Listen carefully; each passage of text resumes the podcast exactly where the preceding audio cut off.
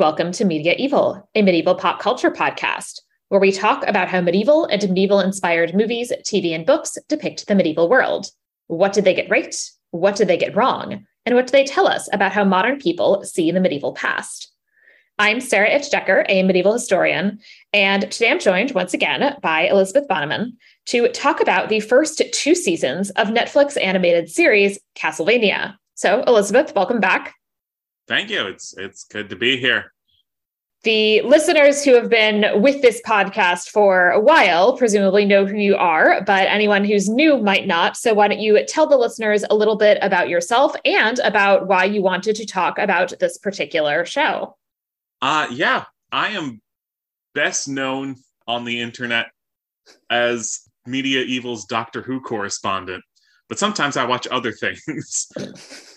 Growing up, I played a lot of video games and like I was really interested in like the whole everything around that. And so when Netflix came out with a with a Castlevania animated series, I was like, okay, because animated adaptations of video games are usually not good unless it's Sonic the Hedgehog.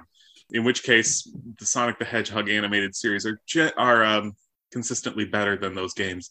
But yeah, and that's all the pot stirring I'm going to do tonight. Um, lies. But when I found out Netflix uh, was making a Castlevania series, I was like, interesting. How are they going to do that? And so when it first came out, I watched the first season and it was really good. And then I lost a- access to Netflix for several years, but then now my roommate has Netflix and and I was like this would make a good Halloween episode. It would. Happy Halloween everybody. This is Happy coming Halloween. out around Halloween. I forget how dates work. I think it's coming out it's, 2 days before Halloween. Yes. It is the it is the spooky times. Yes. What is a man? A miserable pile of secrets. That's a Castlevania quote. Um, somebody actually, somebody else actually, when I mentioned I was recording this episode, it gave me precisely that quote. It's it's probably the most famous quote in the games.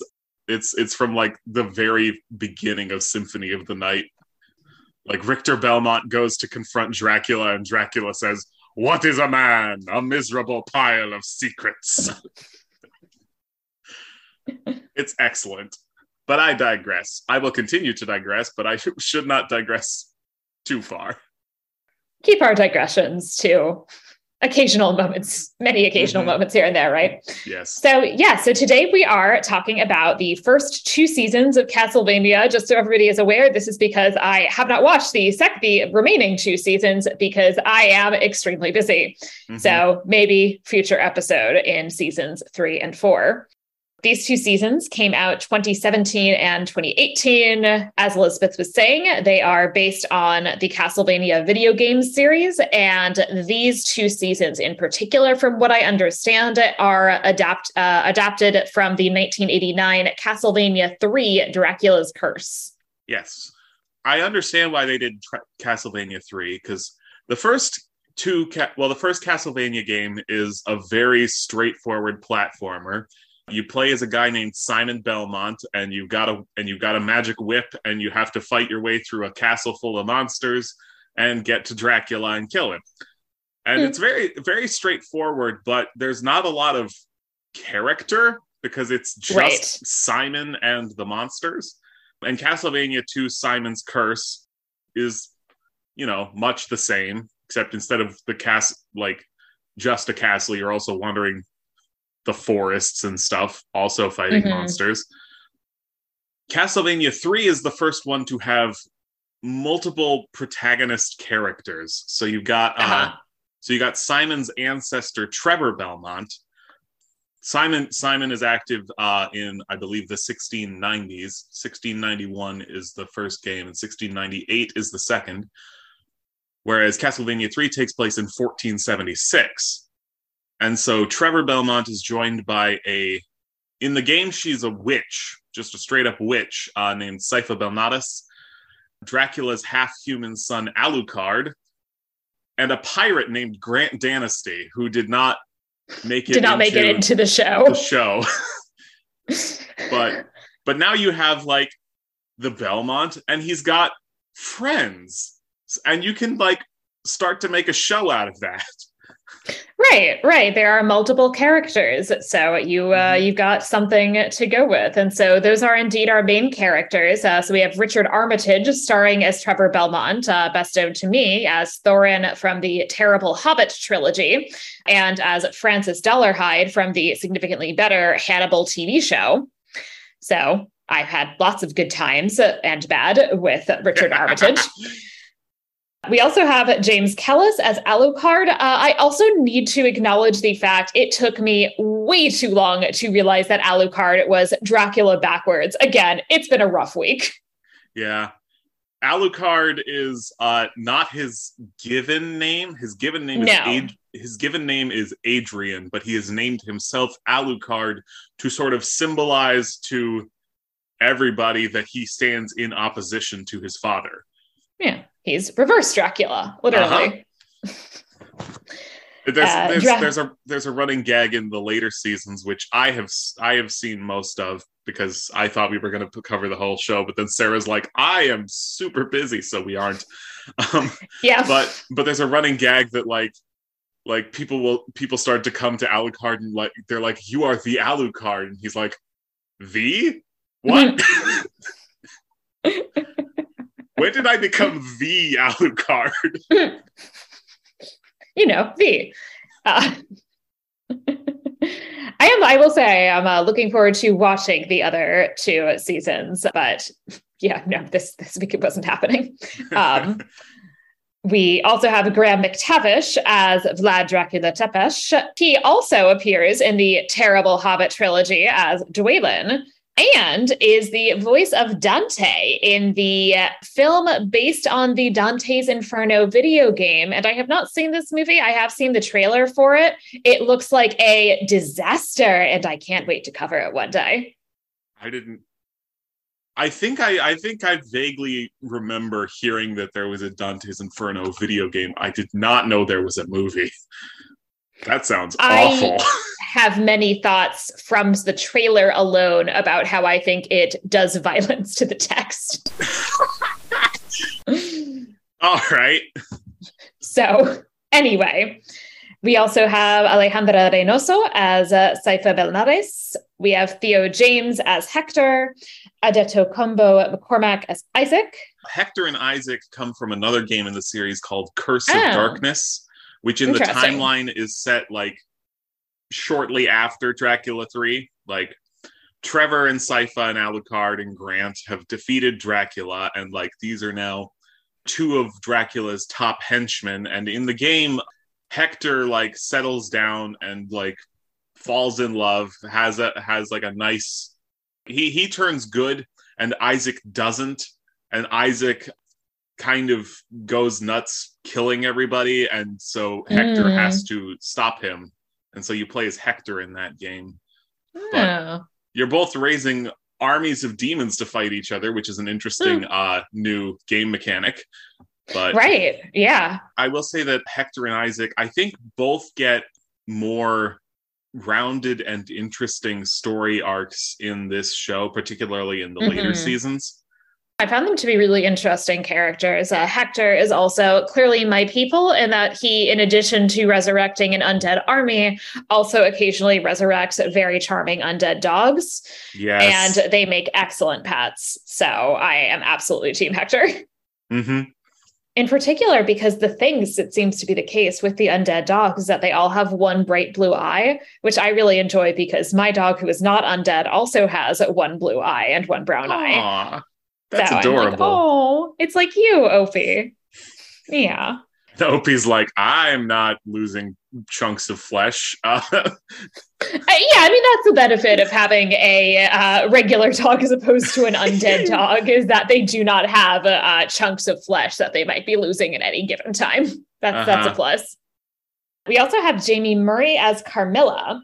And I thought Carmilla was a very fun character for overall. And was delighted to realize when looking up things, because of course it's voice acting, and I don't necessarily always recognize people by voice who I know from live action things. So I was delighted to see that. Uh, I don't know if you've ever seen the TV series Warehouse 13, but it's essentially the way it works is that it's like it's kind of like it's the warehouse at the end of the you know with the indiana jones movies right where you've like got oh, all of these magic yeah and but it's it. like follows the people who are looking for these artifacts to put them into the warehouse okay i think i wrote a i wrote a story like that back when i was in high school it's a fun show, and Jaime Murray plays Helena G. Wells, who is uh, H.G. Wells, but H.G. Wells was actually a lady. Interesting. Yeah. Okay. Yeah. I'm down for that. Yeah. And then finally, we have Peter Stormare, who's, you know, in everything and usually playing mm-hmm. a vaguely menacing role. In this, playing the vaguely menacing role of Godbrand, the yeah. rather dumb Viking vampire. Yep. Peter Stormare particularly has has a tendency to be cast as like you know your your vague like Cold War Eastern European thug types. Um, yeah he's actually Swedish, which is which right. makes which makes his typecasting as Eastern Europeans interesting. Although in this, he actually gets to play someone from Sweden. Yeah, yeah, at least some a vaguely Scandinavian person, right? So closer than he usually gets. Mm-hmm. Yeah. With that, I think we can get into the enumeratio or recap, where we go through the plot of uh, these first couple of seasons. I will just kind of give a very sort of brief outline at the beginning, just because, you know, it's a total of 12 episodes. There's a lot of kind of getting into the weeds. So essentially what the the story that is followed in the, these two seasons, which together form, I would say, a fairly coherent arc, uh, which mm-hmm. actually I think made them a good choice to kind of focus on just these two seasons, that we've got a very kind of clear story arc. And what this story arc is essentially is that Dracula you know, was not necessarily always a nice guy, but I guess was sort of turning over a new leaf because he got together with this nice lady, Lisa, who wanted to learn how to be a doctor and a scientist. She gets murdered by the church. She gets burned as a witch. And then he goes absolutely fucking apeshit and decides that he is going to exterminate humanity. And the series then follows uh, Trevor Belmont, who is the last scion of this, I guess, family of vampire hunters that has yep. been mostly wiped out at this stage. Yep. Sypha Belnades, who is a magic user and who belongs to this group called the Speakers, which we'll talk about more in a bit. And then eventually Dracula's son, Alucard. So that is, you know, his and Lisa's son. And the three of them band together to get to stop Dracula so he does not, in fact, commit genocide against all of humanity. Yes. Uh, the, the first season, which is only four episodes, is really kind of a like getting the band together as yeah. as Trevor meets Sypha and then they find Alucard. And then season two uh, actually largely focuses on Dracula and his court machinations, with our three heroes almost being a B plot until they come until they finally come in and confront Dracula. One of the things that I found really interesting overall about this show is that obviously because committing genocide against all of humanity is bad. Mm-hmm. We would like Dracula to be defeated and stopped. But I think the show does an excellent job of still making him a fairly nuanced and in some ways sympathetic character. Yeah, yeah. I mean, he's he's very much somebody a, trying to commit genocide. He he is he is uh he's a pretty tragic character. He's also, I would say, the fact that they center him in season two is is is an interesting choice because like if there's a single central character to the franchise it's dracula yeah yeah in japan the series is known as i might mess up this pronunciation but akumajo dracula which is uh-huh. which uh, translates as like roughly uh, evil castle of dracula so, makes sense Yeah, Castlevania is the name of Dracula's castle, which is a very important place and plot point. Yeah, and because the castle is very cool, because the deal with the castle is that it moves, uh, that it has this room within it with this weird uh, magic engine thing. Yeah, it kind of looks like a you know Rubik's cube with more sides. It kind of looks like a D and D die, actually. Kinda, yeah, yeah. It it it, it looks like a D twenty. It's an icosahedron, yeah.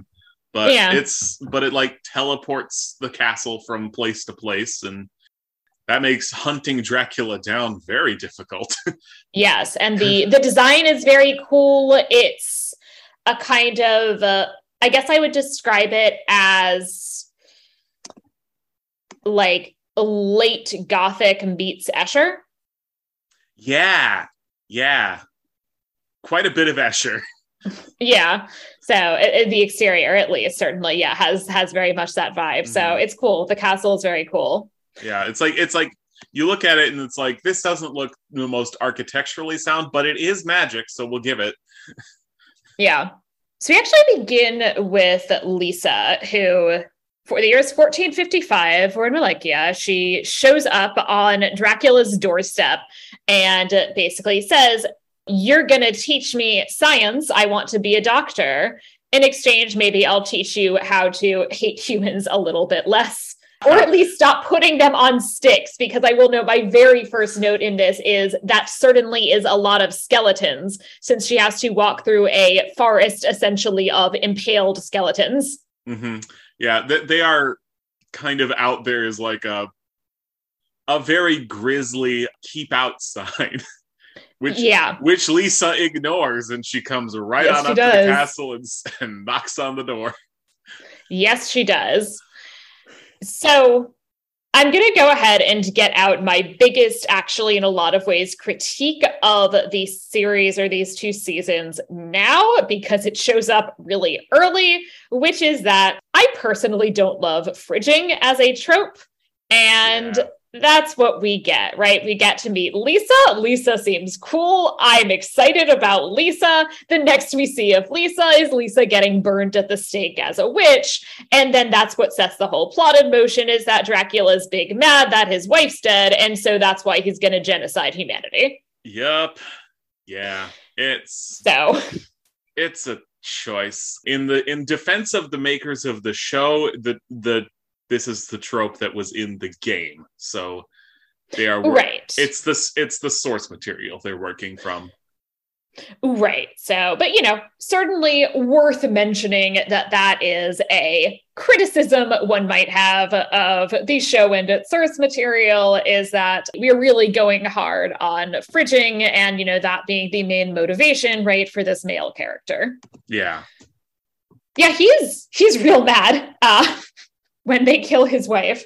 So the scene, right? So we've got our bishop who is, uh, you know, a real asshole, as yeah. bishops and things set in the Middle Ages tend to be. Oh yeah, the the Bishop of Gresit is.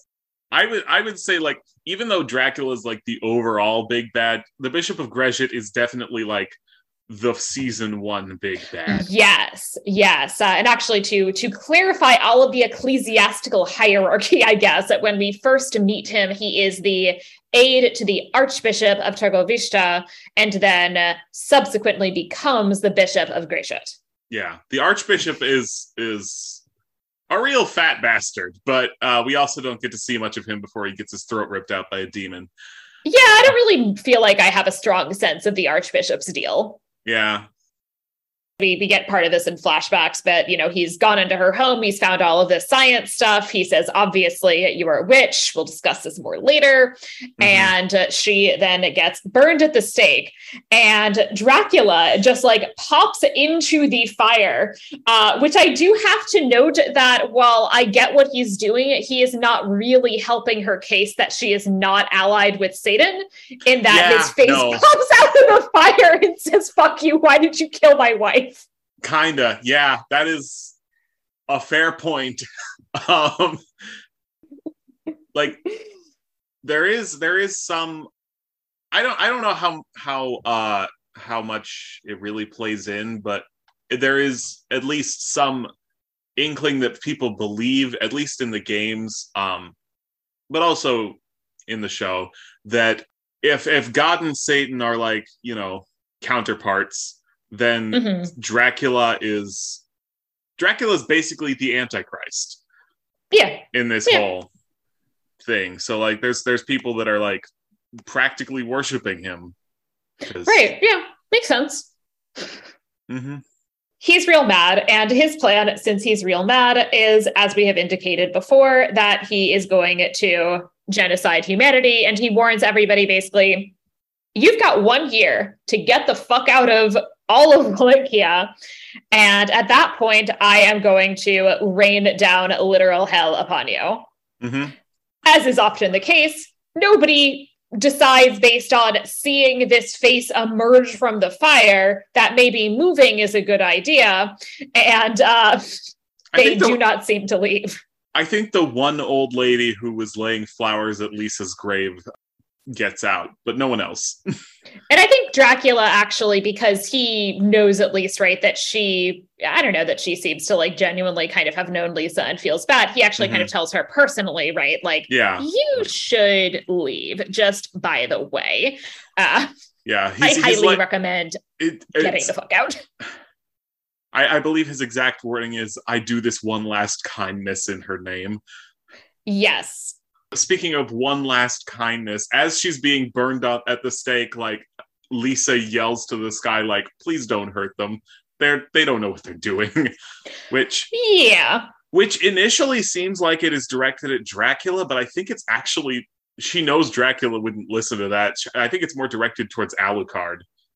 Oh, that's an interesting argument because we do see that Alucard does contest Dracula's goal and says it's not what his mother would have wanted. And Dracula says, fuck you, stabs him, and drops him into a coffin where he Yep. will be for the next year or so, presumably. Yeah, yeah. Dracula So- is big mad, and he is. Yeah. I don't. He's not a plus parenting there. No, no. There are things to be said about Dracula as a dad. Uh, yeah, that's not a great, a great parenting moment. I wouldn't recommend that. It's like, yet I am Alucard. No, the my father was probably the Antichrist. Um, I'm trying not to let that get to me. One year passes. Dracula shows up in Targovishta and says, "I fucking told you so."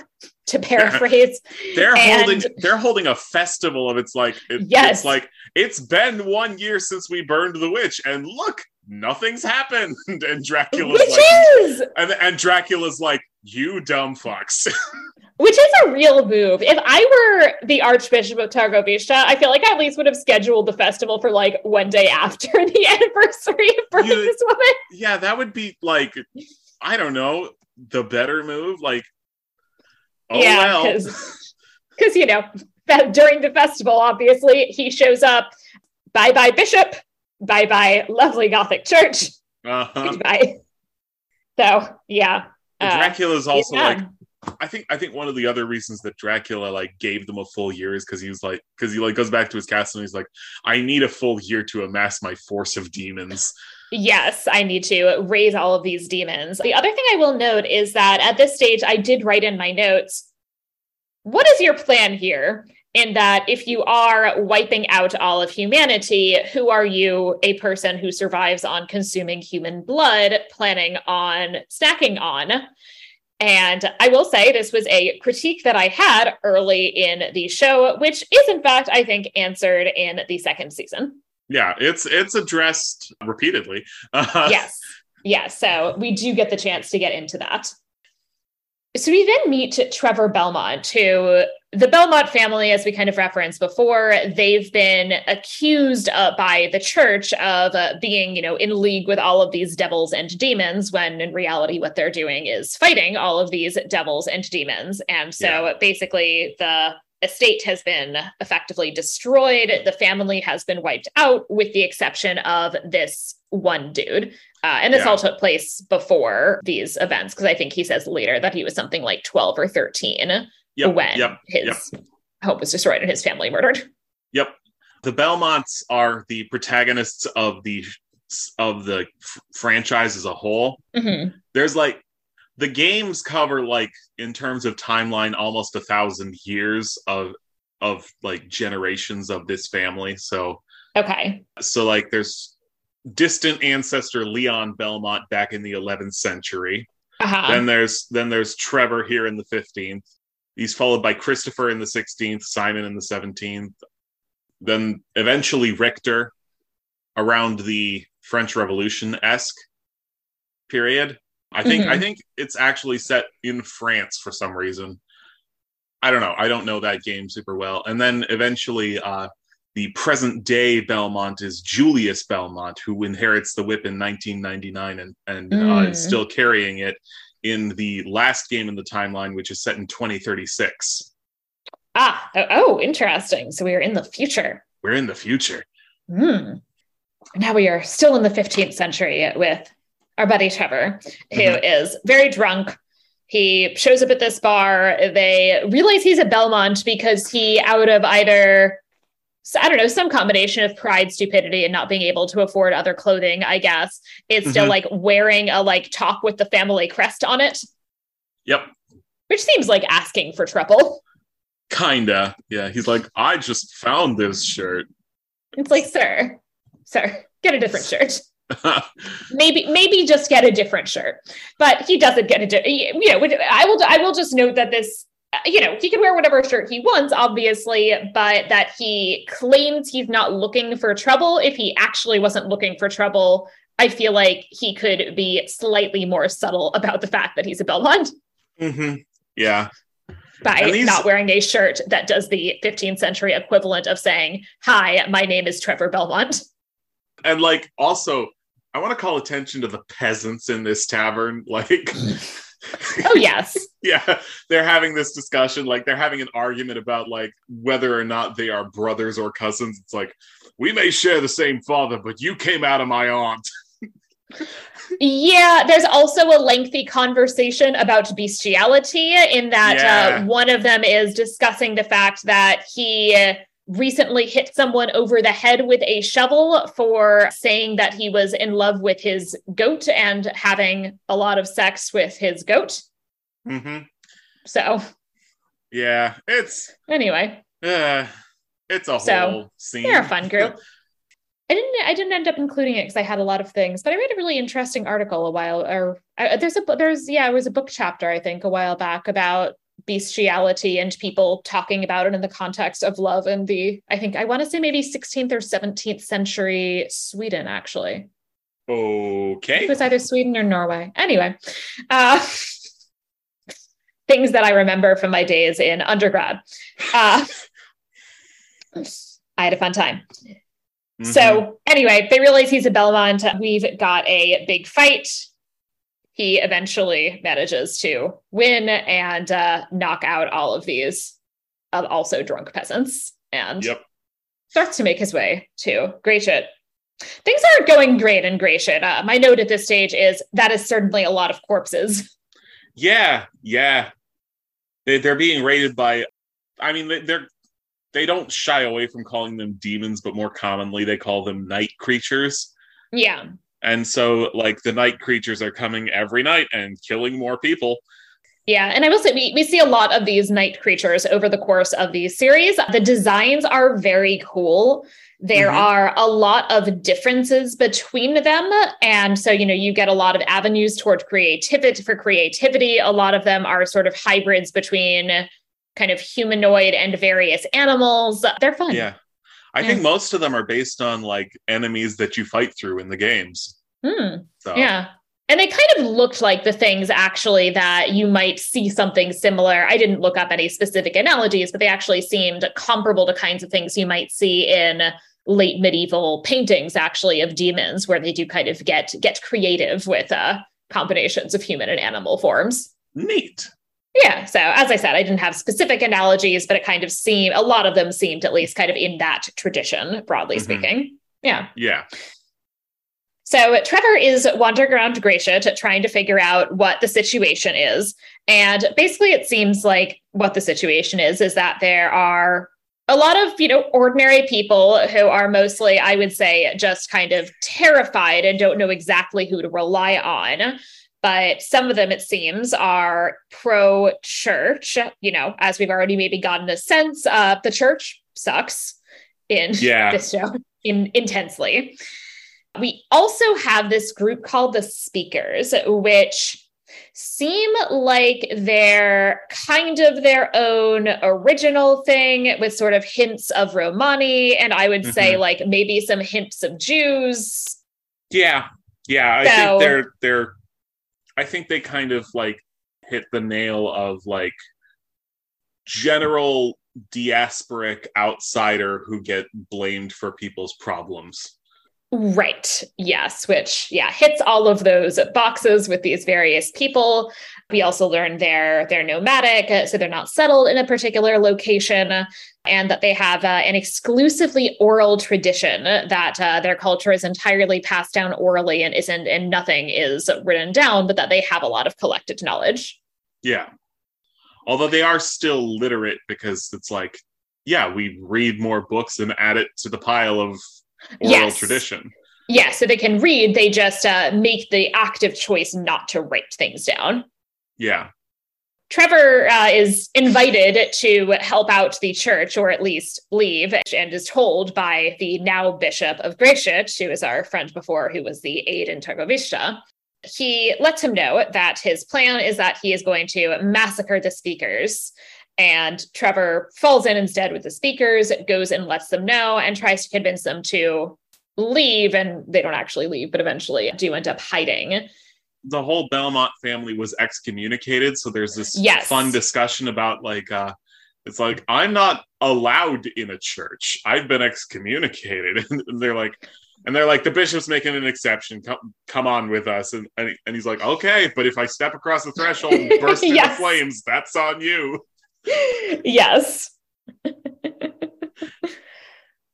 One of the speakers has said, Well, we definitely can't leave now because my grandchild has gone down to these catacombs to look for this figure, the sleeping soldier. And so I can't leave until I get grandchild. I believe at this stage they are vaguely ambiguous about the gender because Trevor notes that he is surprised that she turns out to be a woman Mm-hmm. Yep.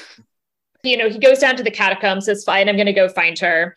And when he does so, he ends up having to fight this uh, Cyclops creature, which is it's kind of like a combination between a Cyclops and a Gorgon, and that it's uh, Yeah. a Cyclops that also turns people to stone. The Stone Eye Cyclops, a, a classic Castlevania boss. Uh, Um, yeah, Yeah. so, you know, and fun design. Yep. The the trick is if you want to like unstonify what it is turned to stone you have to kill it which he which he manages to do eventually and we get to see like some of his like personal expertise because growing up a belmont he le- he like learned how to fight all of these monsters Right. Yeah. and so it's and so he's like okay i know what this is i know how to defeat it i just have to like actually do it so he like vaults off the statue in the middle of the room and stabs it in the eye with his sword Yeah. Mhm. Yeah. He manages to defeat it. And uh, with this, he is, uh, well, everybody gets unstoned. Most of them seem to be uh, already dead. So it uh, doesn't work out so well for most people, but he does rescue this speaker woman, so and who turns out to uh, be named uh, Sypha Belnades, and she will, of Mhm. course, become one of our central characters. Yep. So at this point, basically, you know, Dracula's army's showing up, uh, right? They've uh, gotten the speakers hidden, and uh, Trevor then manages to expose the clergy and uh, essentially kind of get the people to turn against them, which, you know, is that he's basically like, this guy, he sucks, right? And all of a sudden they're like, yeah, and just all stab him. yeah it's just an interesting combination of like this don't you all think it's a little weird for priests to be carrying like knives around that they are Yes. threatening people with like Yes. this is not uh, churchy behavior guys And I will note that is actually that is actually correct. I, am kind of coming across all the little things that I did not get a chance to incorporate later that I'll add in now. Is that actually uh, technically the people who have taken orders are not supposed to carry the kind of weapons that would allow them to shed blood.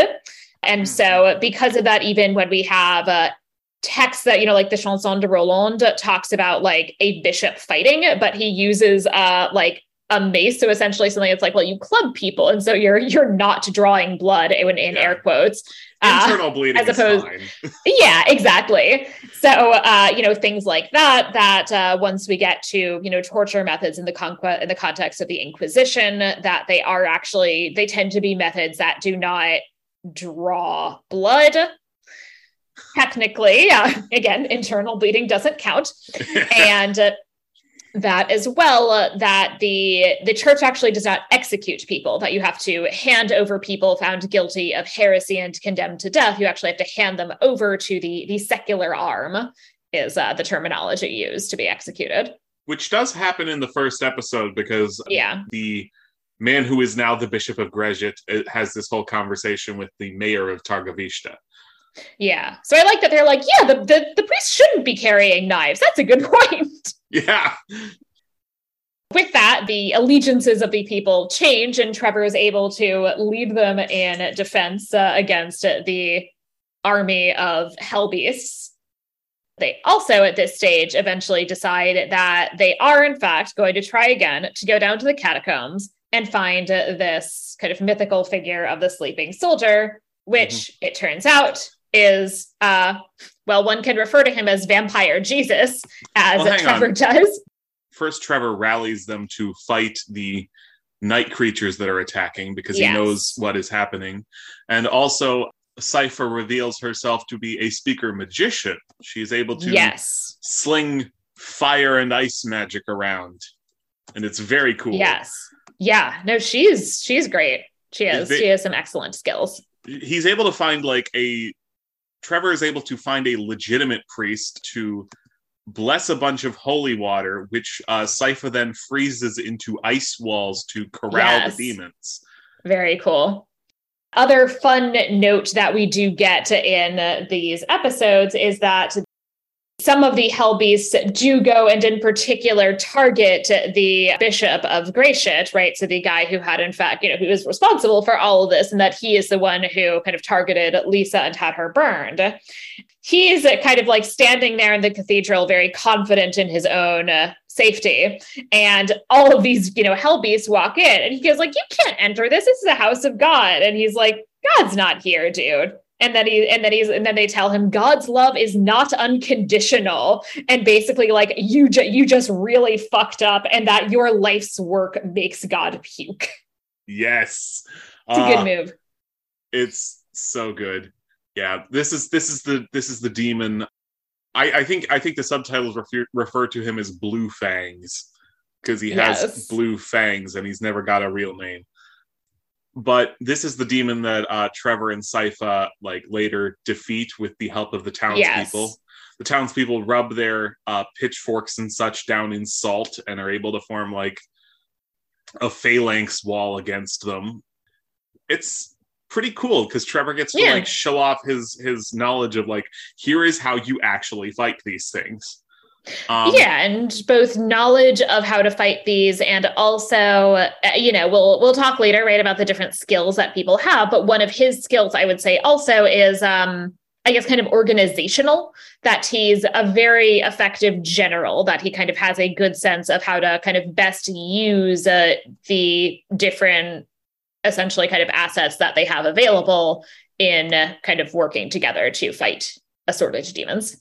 Yeah, and I think it's the damage from all the magic that's being slung around that causes the center of the square to fall out from under Trevor and Sypha. Oh, and yes. Drops them into this vault full of interesting, uh, like there's electric lighting, which is yes, interest, which which which Trevor is like, that shouldn't be there. Something is wrong. Yes. I've yeah, read about so. this in the in the family books. Yes, and uh, that's something perhaps that's associated with Dracula. Yes, because we saw similar futuristic esque technologies in Dracula's castle. Yes. And eventually they fall all the way down into a room where they've got a coffin hmm and a floating blonde guy comes out of the coffin. And uh, as Belmont comments, you're a vampire. Sypha's, Sypha's like, oh, it's the sleeping soldier. And Trevor's like, nah, honey, that's a vampire. and she's trying to get him she's trying to get trevor to not fight him and uh, you know the two men the two men are not cooperating with this and i think at some point in this you know uh, belmont mockingly describes him as vampire jesus which is excellent Yeah. It's like, tell it to your floating vampire Jesus here. and and yeah, well, and I think it's it's it's understandable that their immediate instinct is to fight because we've got vampire and vamp and professional vampire hunter. Fighting is what they do. Indeed. So they fight, but uh, eventually, I think it is that Alucard actually holds back eventually from killing him. And, you know, he says, right, that there's a, you know, that there is supposed to be a hunter and a scholar who are the ones that, you know, will come get him and they'll work together against Dracula. And, and Sypha's like, yes, I know this legend. And Trevor's like, you didn't tell me. And she's like, man, why do you think he wanted you to stay? And he's like, I hate speakers. Alucard agrees that he is going to indeed fight with him against Dracula on the grounds that it's what his mother would have wanted. hmm since she was she was not team genocide. Yeah. Also, we skipped over the whip. I want to make Yes. note of the whip. He fights with a short sword and a whip. The whip specifically is consecrated for fighting vampires and demons. yes. So like when he like hits a demon with it, the demon fucking explodes. Yeah. I don't know if they if they say the name in the show, but in the games, the name of this whip is Vampire Killer, which is Yes. a very on the nose name. Indeed. Indeed. but it's been it's been one of the like most iconic things of the franchise since the very first game is like the Belmont fights with a whip. good good weapon. That is the end of season one. So, you know, we've gotten our band together. And then season two uh, is where we then get into uh, more of the actual war effort. I think what we actually open with is this flashback onto Lisa. And my I mean like like, oh, they have color in this part. And then I'm like, oh, that's because it was before everything went to hell. Got it. So Dracula's traveling. She's chilling and being a doctor. I will also note that she is apparently, in addition to these people having figured out electricity, she also has penicillin, I guess, because she's like talking about like, oh, here's this medicine. It's great. It's uh, you know, it grows as mold. And I'm like, excuse me? yeah. Which the which the little old lady that she's treating uh, uh, compares to the previous wise woman who gave her powders made from foot skin. Right. Yeah. and, So- and Lisa's like, "How are you still alive?"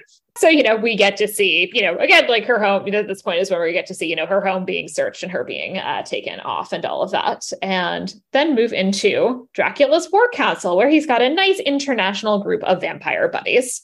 Yep, there's there's there's one from Japan. There's a Viking. Carmilla's not there yet, but she's from Austria. Like all over. We also got two humans who are actually the ones who Dracula has put in charge. And this is Hector and Isaac, who we talked about before. And they are the ones who are able, right, to, they are forge masters, which means that they get to raise uh, dead people, that they get to raise the dead and make them into a fun army. Yeah, they they get to they, they're the ones who make the night creatures. Yes. Um I'm not sure if it's if it's said in season two or three, but the but the reason that they do do not get turned into vampires is, is because Forge Master magic is something that you specifically need to be human to do. oh, okay. That makes sense then. Yeah. And we we also we've got we've got Godbrand the Viking who uh, I can't remember who exactly says this, but uh, somebody tells him that you've never met anything you didn't kill, fuck, or make a boat out of. That's that's Hector. Yeah, and and and and and, and Godbrand's like bigot. I like boats. I'm a Viking. yeah. He says We're I'm a Viking. I like boats." like, oh, yeah, fair fair enough, buddy. Fair enough. He doesn't, he's Uh, like he's like I don't take offense like I don't take offense to any of the rest of what you said. That's all accurate. But the but the boats thing, yes. uh, and so, you know, we also get the sense, right, that they're trying to figure out exactly, everyone's kind of trying to figure out like what the deal is with this war. There are questions being raised about the lack of organization. There uh, Yeah. will like slowly start to have questions being raised about the question of what is the plan for for dinner long term. Mm-hmm. I mean, you know, relatable. I too am always worried about what is the plan for dinner. yeah. People people are questioning Dracula, but they're trying not to like you know question him too blatantly because they're because they know that Dracula is the most powerful one there, and he can and will kick their ass. Yes. We also do get to meet, as I mentioned before, that Hector is a big fan of dogs and will occasionally raise uh, undead pets. And Little Caesar, the undead pug, is amazing. And I love him very much. yes. We also start to get a sense of the tensions, but I guess growing bonding in their own way between Sypha, Belmont, and Alucard. We seem to have some difficulties there in terms Yeah. of uh, really only Sypha having the slightest thing resembling emotional intelligence, I guess is how I would describe their dynamics. Kinda, yeah. Well, in Alucard's defense, uh, if you do the math, like he is a teenager. Ooh, right. Yeah.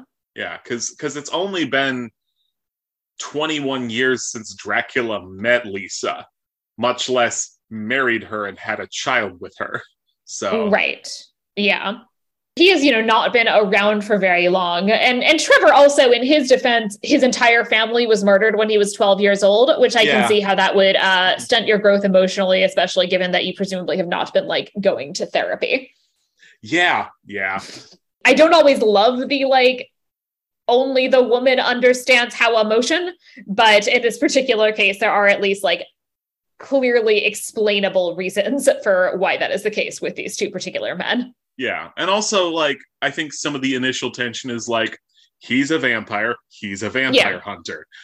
They don't naturally go together.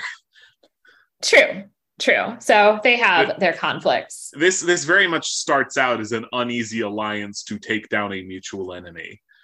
Yes. which later grows into like a legitimate friendship but Yeah.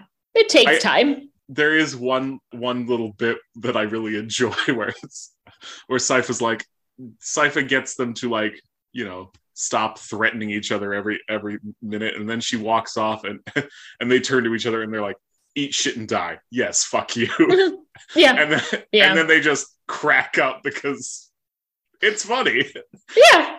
Yeah. So you know, they're they're bonding in their own way. Meanwhile, back at the war council, Carmilla shows up. She's she's great. Uh, she's uh, she's a real a real uh, kind of breath of fresh air in the war council. i knew right away that you would love carmilla Oh yeah, yeah. she is your And, yeah. kind of character she is exactly my kind of character. You know, she shows up, she immediately is like, So why was it that you didn't turn your wife into a vampire? Because it's kind of what we're supposed to do. So what's up with that? and Which he does not answer. and everybody else is like, "Oh shit, Uh-huh. you do not pick that fight with Dracula." It is honestly surprising that Dracula did not kick her ass then and there, but Right. And well, you know, we I think we kind of get more of a sense uh, you know, of what of what his deal is with all of this in terms of like I mean, you know, the, the short version at this point being, and we'll get into more detail, is basically just that, like, I guess really just that Dracula really needs some therapy. oh, And, absolutely. and genocide Dracula is sort of what he's doing instead of therapy for his severe depression. Yup. Carmilla also, uh, we do get, you know, so she's talking. She she really doesn't respect anybody, which is excellent because she shouldn't, because she's awesome and better than all of them. Uh, but there, conversation about how Godbrand wants to sleep with her.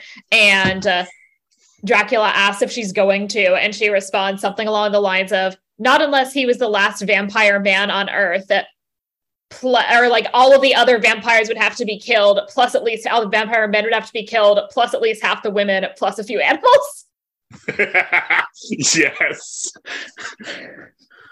so yeah we also get in uh, that episode some background about Isaac. Uh, that we see that he has a thing where he uh, does this kind of self flagellating thing, and also get this extremely disturbing scene where he seems to have been a you know enslaved and owned by this person who based on his costume should be a knight templar which is problematic based on uh, on the date but that's fine yeah. and says and basically the reason and so he is being really brutally whipped and uh, it turns out that this is because he's been trying to read and learn things that to help the man who owns him who he says he loves and he then says, I love you too. And this is how I love you, while again, just really brutally whipping him. And Isaac finally uh, can't take it and rips out his and gouges out his eyes to death, which, mm-hmm. you know, you can't, you can't blame him on that one, but it's yeah. a rough yeah. scene.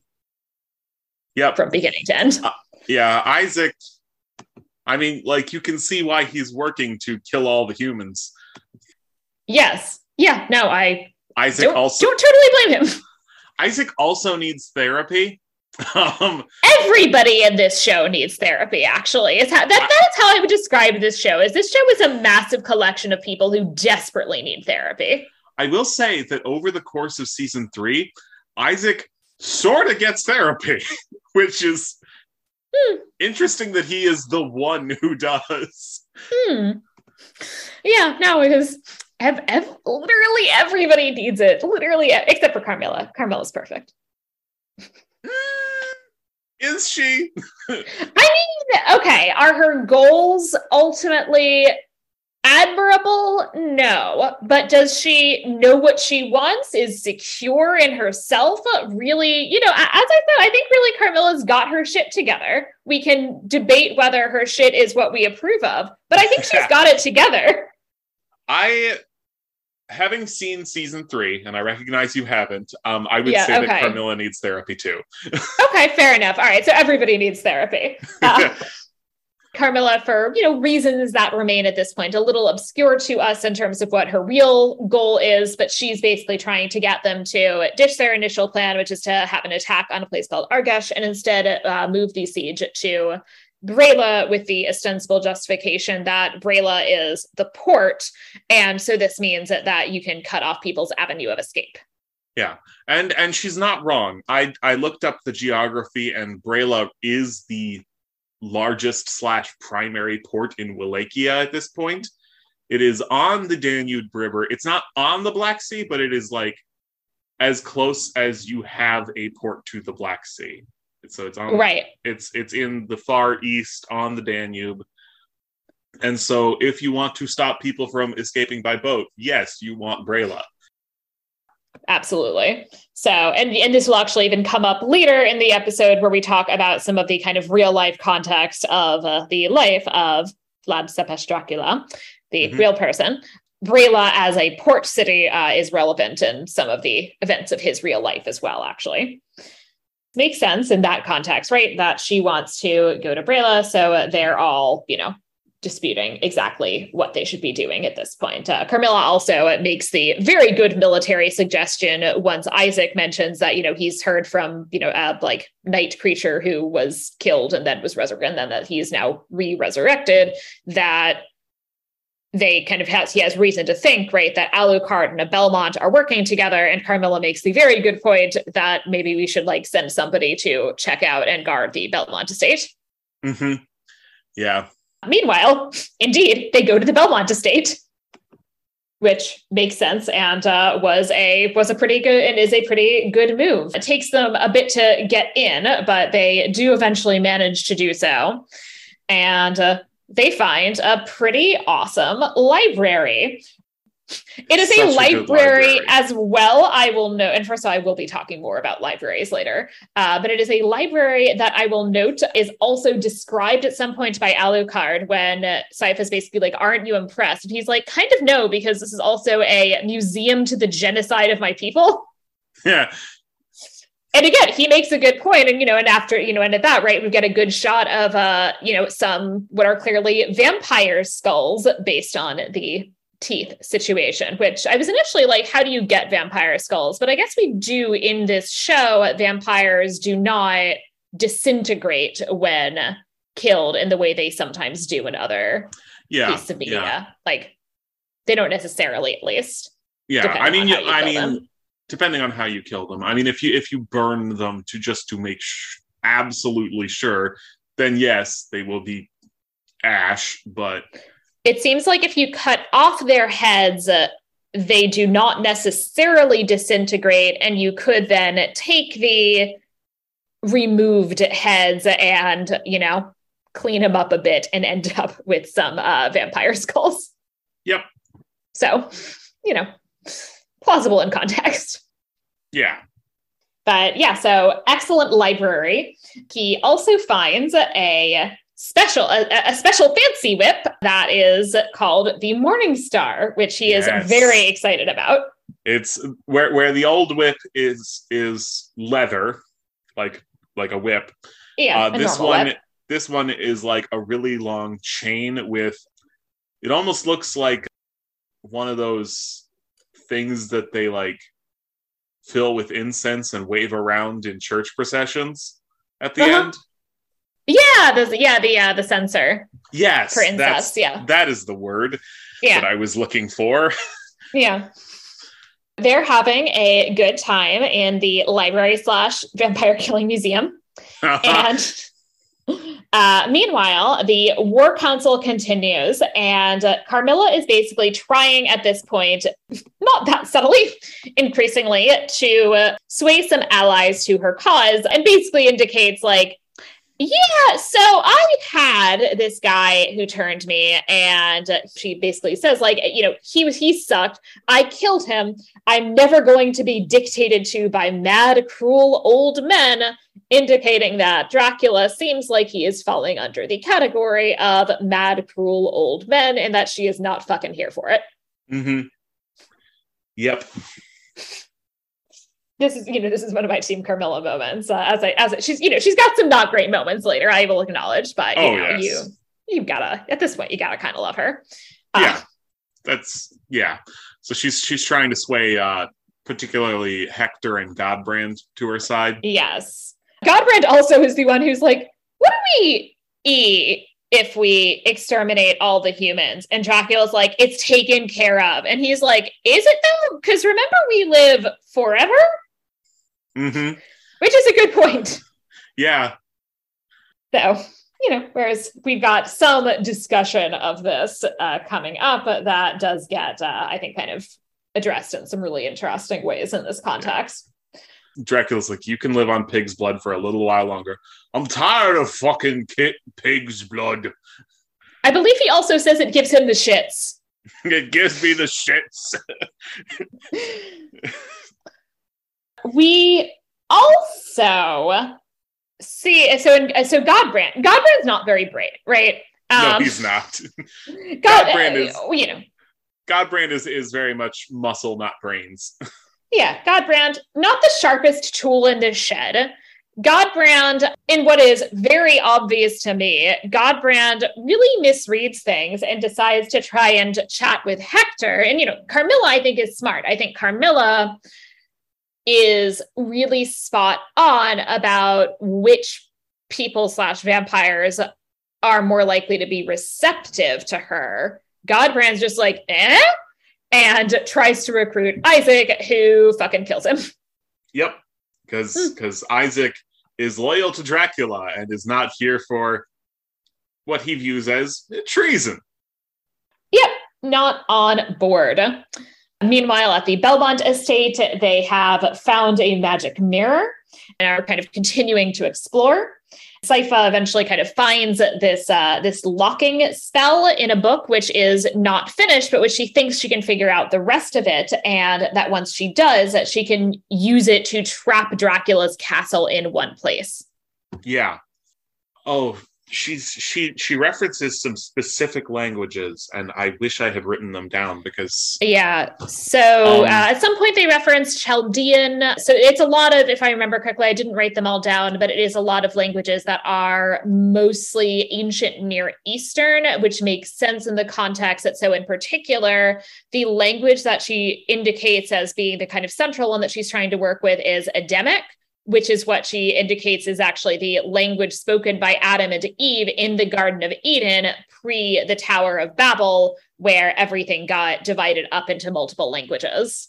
yeah oh at one point they name drop enochian which is I don't think actually a language, but which of course refers to the biblical figure of Enoch. well it no it, it is it's uh it's an occult language that was developed by uh elizabeth the first's court magicians which which would put that a, Oh. a century after this Yeah. So, but it's pres- it, yeah. So I assume in the context it is uh, perhaps I didn't actually look it up. I was just like, this isn't a real language, and it, kind of isn't a real language, right? It's a fake Kind occult language developed in the 16th century.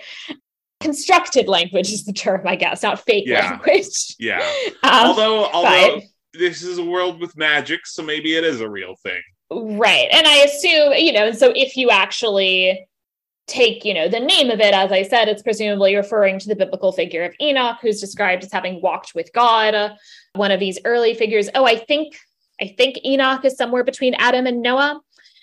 If I'm remembering my Bible well. i'll take your word for it Anyway, he, he's early on there. He's um Mhm. he's either, but I think he's between Adam and Noah. But if I'm wrong, the latest he is is he's like between Noah and Abraham. So you know he is a he's a very early figure in uh in the Bible, and as I said, that he's described as walking with God. So it kind of makes sense in this you know magical context that that would be presented as an early language that you know if we're thinking about something like you know romance languages developing from latin that you know develops uh, from adamic and has close ties to it. Okay here's i i'm i've just looked it up. Enoch is pre-noah. He is he is noteworthy because you know there's there's a whole chapter of genesis that like lists you know this is The begats, this was his, yeah. the the begats and, enoch like, is one of the few i think that gets any like additional info right yeah yeah well they, they all they all died a- after you know however many hundreds of years except for enoch who it Oh, says right, was yeah. taken taken by god and walks with god yes which but he doesn't die as such No, which is yeah. like what's Interesting. yeah And and, people that's have- all the and- info we get but yeah people have speculated about that for centuries but Indeed. Indeed. But yeah, so you know, we've we've got all these cool languages, right? And if we, you know, take in a context of magic and ignore the Enochian as a later constructed language, you know, makes sense, right? That something called Enochian would be this kind of Yeah. like very early language. So, you know, cool, Sure. cool touch. That's what's happening at uh, the remains of Castle Belmont. Meanwhile, in the War Council at Castle Dracula, which I don't think it's actually called Castle Dracula, but I'm going to call called- it Castle Dracula. uh, the castle is called castlevania Castle. Oh, oh, that makes sense. Yes, Yeah. that is the name of the show. yep So, meanwhile, at Castlevania, we've got the you know continued development of both the war plan and of Carmilla's secret war plan, which essentially is that she, the real reason she wants to bring everybody to Braila is because Braila is what she's decided is a convenient location to bring all of her people, who are then going to take over the castle when all the people loyal to Dracula are outside the castle, fucking up Braila. yes And again, because she and Hector aren't idiots, unlike Godbrand, Ah, uh, Hector manages to convince Isaac to sign on to the Braila plan by actually just presenting a really good military strategy reason that he should sign on to the Braila plan. And Dracula basically agrees and says, I don't really give a shit. Like, whatever. At least it'll make them shut up. Do whatever you want. yep dracula's he's depressed at this point, really. He just Dracula is really depressed. he does not give a shit what's happening around him. He just wants it to end, really.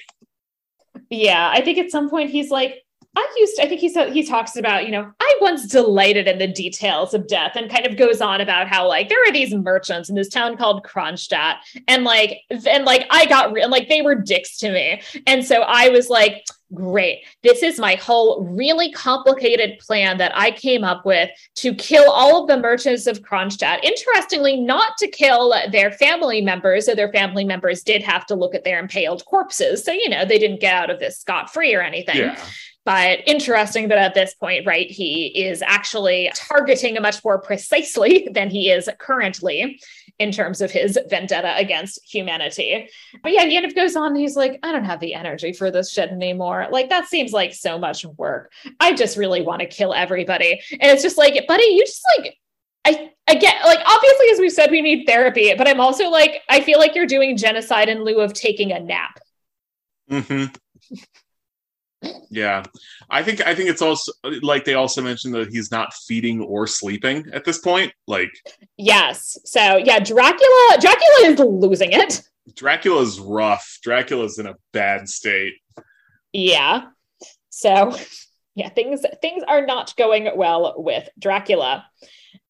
So we also, as we said before, right, Carmilla was smart enough to indicate that they should send some of these night creatures uh, to uh, Castle Belmont in order to, you know, see if Mr. Trevor Belmonto's turn has turned up there, and the uh, the night creatures arrive. I love how they arrive, by the way, in the middle of a conversation that they are having uh, where uh Sypha is basically talking like like we don't do God like you know we're we're in fact anti-God like we think God sucks and uh and then like there's this like massive like thud and she's like and like and you know and like you know and it's like clearly there's something outside and she's like you see God hates me and Alucard's like that's probably not God yes. Uh so good. Uh, they then, of course, have to fight all of these night creatures at this point, which is a you know very intense scene. Again, with, like some great design that we actually get to like really kind of look because he's sort of fighting each one kind of like just about one at a time, and so we really get to kind of highlight all of them individually. Uh, the last one has uh, does have a kind of like plague mask like thing, which you know is a bit early for that, but you know whatever. He's a demon. I'll let it pass. Yeah. Yeah. And yeah, Dracula, meanwhile, is continues to be like, I just do not give a shit, just kill them, whatever. And actually says that, ugh, I'm doing this just to keep the peace between squabbling creatures who will starve and die. So indicating that, in fact, his plan is not only fuck the humans, also fuck the vampires. My plan is absolutely just that we will slowly all starve to death after I commit genocide, because no, I do not have a plan for that. I just do not give a shit. Yup. they're having their battle. The kind of main thrust of this battle, actually, in terms of how everything works, is that Trevor's job is that Trevor is actually fighting the demons. He is holding off the demons while Alucard and Sypha are doing are on the next stage of the plan. And what this is is that Alucard knows how magic mirrors work, and so he's dealing with the magic mirror. And Sypha is figuring out this locking spell and then applying it via the mirror. So they are magically occupied while Trevor is doing the fighting. Yes. Essentially, how this ends up going is that this battle mean so they they get a lock on the castle in the mirror, right? Or they find the castle in the mirror. Then the castle moves because that's exactly when the castle goes to Braila, and so then they have to find the castle again, right? So you know we we have more kind of time that they need to do their shit and uh, find the castle again. And eventually, you know, it's a very, very difficult process, but Sypha does manage, in fact, to lock the castle in place ultimately. Um, and this happened, and well, I'm sorry, not the lock, move the castle and then lock it in place. She moves it to what we will eventually realize is literally directly on top of them, which is, uh, Mhm. you know, maybe moving it a little to the left could have been a good call.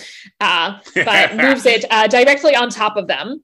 And this is happening then during this battle in Braila, and Carmilla just kind of looks and goes, What the fuck? Yeah, because Carmilla and Hector have left the castle and they are and they are kind of directing well, so they have this they have this plan to uh basically trap Dracula's loyal vampires and night creatures by using the the reanimated corpse of the Bishop of Gresit Yes. To turn the fucking Danube, the whole goddamn thing, into holy water. Yes, which, Which is is- also amazing because like he then is dying as he is like in the holy water and it's like so satisfying because like you know this guy just no matter what absolutely sucks and it's very satisfying that we then get to see him die twice. Yes. Also, this is the holiest thing he does in the whole show. After he is fucking undead and Yeah. Yeah. And you know, it's interesting. I will say this is also the guy that like in the very beginning of the show, right? There was like somebody's like, heaven's like your main goal, right? As a church guy. And he's like, hmm, not really. I'm kind of more interested in what's going on here on earth. yeah. So we definitely, you know, I, I I do have thoughts, which I'm not gonna. I've talked about many times before about how there is, I think, a kind of over tendency to emphasize in a lot of medieval set media the hypocrisy of the church. But that doesn't mean there wasn't hypocrisy in the church. So Yeah. you know, uh, it's you know, I I would say seeing seeing this guy go twice is satisfying. Yep. Also, we we did skip over uh, a couple little discussions while they were wandering around the library of why there is a man named Trevor Belmont in Wallachia. Oh yes, it's like it's Sypha's like Belmont's not a Wallachian name, and and so Trevor like d- goes into this whole explanation of like his ancestor Leon Belmont was a French knight who came to the area because like he was a monster fighter, and this is where the monsters were, and so monsters like, ditch France and move Yeah. to Eastern Europe as you do. follow the follow the work and then and then she's like trevor's not a french name though and and he's like uh and and he's like well leon belmont had a friend who was a celt named trefor and it's it's a hilariously convoluted bit of reasoning for like the doylist reason is is just like the japanese makers of the game did not it's like, eh, we'll just give this man a name. Yes, yeah. We also did skip over, and I will make sure to note because I will be going back to it that in their discussion of all of the fun things that they are finding, Sypha does note that she found an entire box of spells about penises. Yes. As I said, we'll be coming back to the spells about penises. Yeah, she's like, this is interesting. Uh, not quite what we need right now. But you know, a lot of lot of collected wisdom. We we might revisit this later. Um, But yeah, so now now Dracula's castle has conveniently come to them thanks to Sypha. So they go inside to kill Dracula. yeah, they come in on a fight scene already in progress because Carmilla's vampire troops are fighting Dracula's vampire troops in the foyer. And like suddenly like they all all of them 201 just absolutely freeze in what they're doing and turn and look and we have Sypha, Trevor and Alucard like walk in. I love this sequence. It be like I call it the bloody tears sequence because the song that plays in the background is one of the most iconic like themes in the sh- in the in the game franchise bloody tears Mhm. it's one of those like ones that like pops up in every game and so like they have like this full orchestral version of this playing as as Trevor, Sypha, and Alucard just absolutely wreck shop as a perfectly oiled combat machine Yeah, through these vampires, and it's amazing. yeah. No, it is. Yeah, just absolutely excellent. It's also a really cool battle in that you really can see all three of the uh, of our of our heroes showcasing their distinct skills and kind of working together, and it's it's very cool. Yeah, yeah, Yeah, Alucard uh, can fly and turns into a wolf and is like he's he's fighting with his fangs and claws while he is telekinetically controlling his long sword, which is like flying Yeah. around next to him. Trevor's got the Morning Star whip. Sypha is like throwing magic around left and right. Like and she just like these magic like kills are brutal. Like she bisects a vampire with a sheet of ice. It's amazing. Yeah. Oh, there's one of the vampires like goes into like the mist form so that so that Alucard and, and Trevor can't touch her. But because she is mist, Sypha just freaking freezes her and then shatters her. Yeah, no, it is. It is intense. So an Alucard eventually does go to go ahead and confront Dracula, and he, you know, makes the very apt statement that I think we have been leading to plot-wise that this entire catastrophe has been nothing but history's longest suicide note. Which again, yeah, Dracula really needed some therapy, but you know that it very much highlights, right? This is all like he's just really fucking depressed and is like, I'm so depressed. I guess I will just kill everything. Yeah. I will kill everyone in the world and then myself. Yeah. Um, Um, he's just gonna like do it slowly, essentially, like by starvation. Uh, but you know, Yeah. And also, this is closely followed by like probably one of the most satisfying lines in the whole show, where Dracula's like, You couldn't defeat me on your own before. What makes you think you can do it now? And as Trevor and Sypha step up to stand next to him, Alucard says, This time I'm not alone. yeah. And it's like, so "Aw, nice. They're gonna Love kill it. They're, they're gonna save the world with the power of friendship. I love moments like this. Yeah. With the power of friendship, together truly they can kill their friend's dad. Yep. um, it's a very long fight. Uh, I mean, you know, I would say like that fight is probably about solidly like half the episode.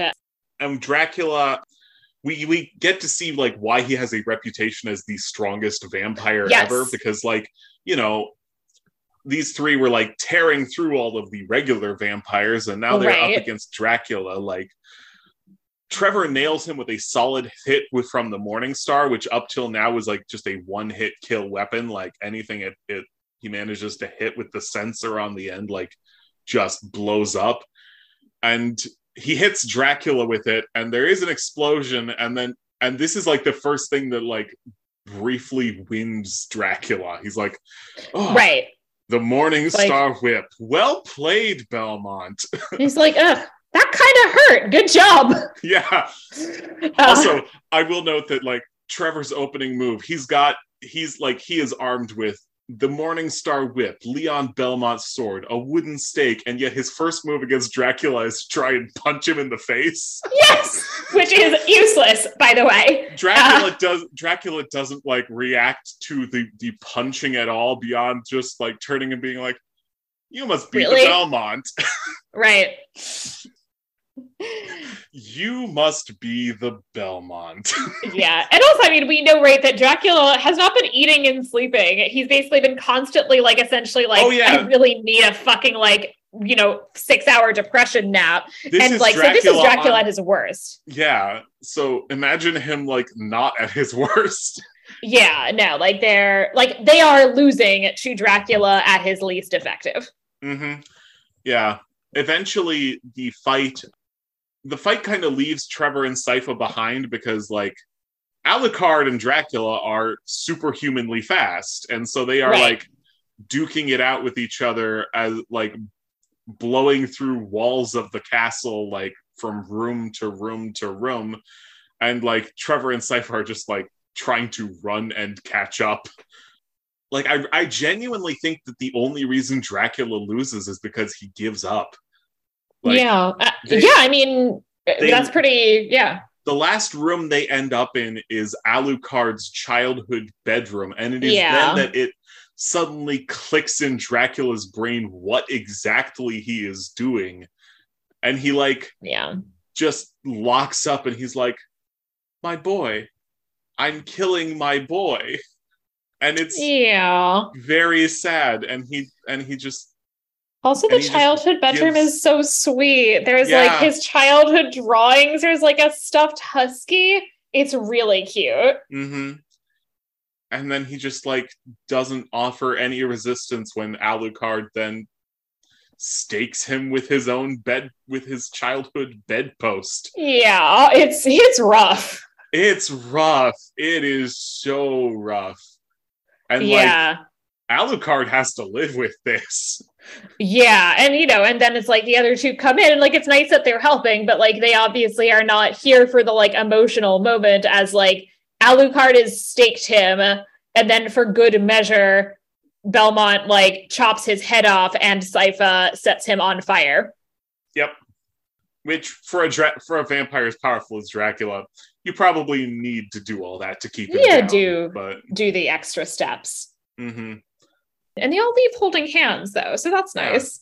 also yeah it is this is the second to last episode of the season like we have killed the big bad of the show and we are not even at the end of the second season which is a really interesting choice but it is also like but it's also like left us with enough plot threads to like pick up on going forward Yes. with with the other characters we didn't talk about what happened to isaac because isaac oh is yes. yeah isaac is like i will i will die defending you dracula and dracula's like that's actually really sweet and you but, like, deserve I am- better. you deserve better and so he like summons his magic transmission mirror pushes isaac through it and isaac is now like stranded in the deserts of tunisia where Yeah. like i mean that's not a great place to be stranded but like no, but at least he's not making a a last stand to protect a man who was already planning to die. yeah you know he is he is surviving and we will see Mhm. him in the next episode which yeah sets up a lot of threads for things that are going to happen next Yeah. There there are you you haven't seen season 3 yet, but there are like several plot threads following these various characters and I would say that I honestly think that of the various threads in season 3, Isaac's is possibly the most interesting. Yeah, I'm looking forward to seeing more of him. I found uh, I found his character really interesting, and like, and so his setup basically, right, is that he's in Tunisia. He gets attacked by these people who kind of call him it, say they're going to capture and enslave him and maybe eat him, and he's Mhm. like, "Yeah, no, fuck you," kills all of them, and then Yeah. starts thinking, "You know what I'd like." An army and uh, resurrects them all to be his undead army. Yeah, because it's like maybe people will leave me alone if I have an army to keep them away. Yeah. Yeah, so that's an, a fun start. Um, Alucard uh, originally is basically like, I'm just going to go back to bed. I don't give a shit. And Yeah. Trevor then gives him the Belmont library and Yeah, says, the- you know, make Belmont something of, yeah, and says, like, make something Yeah. of, you know, you have these two greatest libraries. You know, you have the collected wisdom of both your father and your father's people and of your mother's people, of, you know, humans. Yeah. And, uh, you know, with that, make something of all of this. yeah, it's like pass the knowledge to future generations, like Yeah. which is a, a very sweet move, especially for Yeah. Trevor. like yes. Trevor yeah. That he really is not often man. sweet. right. So, you know, but that is a very sweet move. And I think is, you know, really lovely in terms of potentially kind of having a nice starting point for Alucard, but also the very last thing I will say we see, and we'll go back to some other threads in this episode. The very last thing we see in this episode and in the season is Alucard sitting alone and crying. This this dude really needs a friend. he does. Yeah. Also, Yeah. uh, Trevor and Sypha go off to be essentially traveling adventurers fighting Yes. because there's still a lot of night creatures like left roaming the countryside and they are the most qualified people to do something about it Yes. and so that's Sypha's cool. like like Belnades and Belmont and And Trevor's he's like, like, I don't even get first billing. Trevor's like I don't get first billing eh whatever it's fine Yeah, no, and I love that she's like, you know, like I'm like I'm the adventurer and you're my sidekick. Or maybe if you don't talk too much, people will think you're my pet bear. yeah. Throughout season three, like she tends to introduce Trevor to people as, and this is my idiot servant. right. Which, you know, fair. Mhm. It is Yeah. also like very apparent that like they start having feelings for each other and are like, yes. yes. Yeah, we're definitely getting that vibe. So sad for me personally that Carmilla, who I would say up till now, all of her actions 100% legit and justifiable, in this last episode takes a turn. She's decided that, you know, Dracula's dead. I want to be in charge. She decides she wants Hector. And honestly, I think she could have just talked him into it, but she Yeah. doesn't. She enslaves No. him and beats him up and is very mean to him. And I don't like it Yeah. because I like no. Hector. He likes dogs. Yes. Yeah. It's it's it's pretty brutal. And uh yeah, no, it's awful. and in season three, like Carmilla goes home and her sister Lenore is like calls her out for specifically that. It's like he would have worked Yeah. for you. Like what did you Yeah. why did you do that? And it's just like like his whole vibe is also basically like he's he, he, like I think Carmilla actually calls him a puppy, and that really is kind of his vibe. Is like It he's like, oh, like don't kick the puppy. Like, come on. yeah.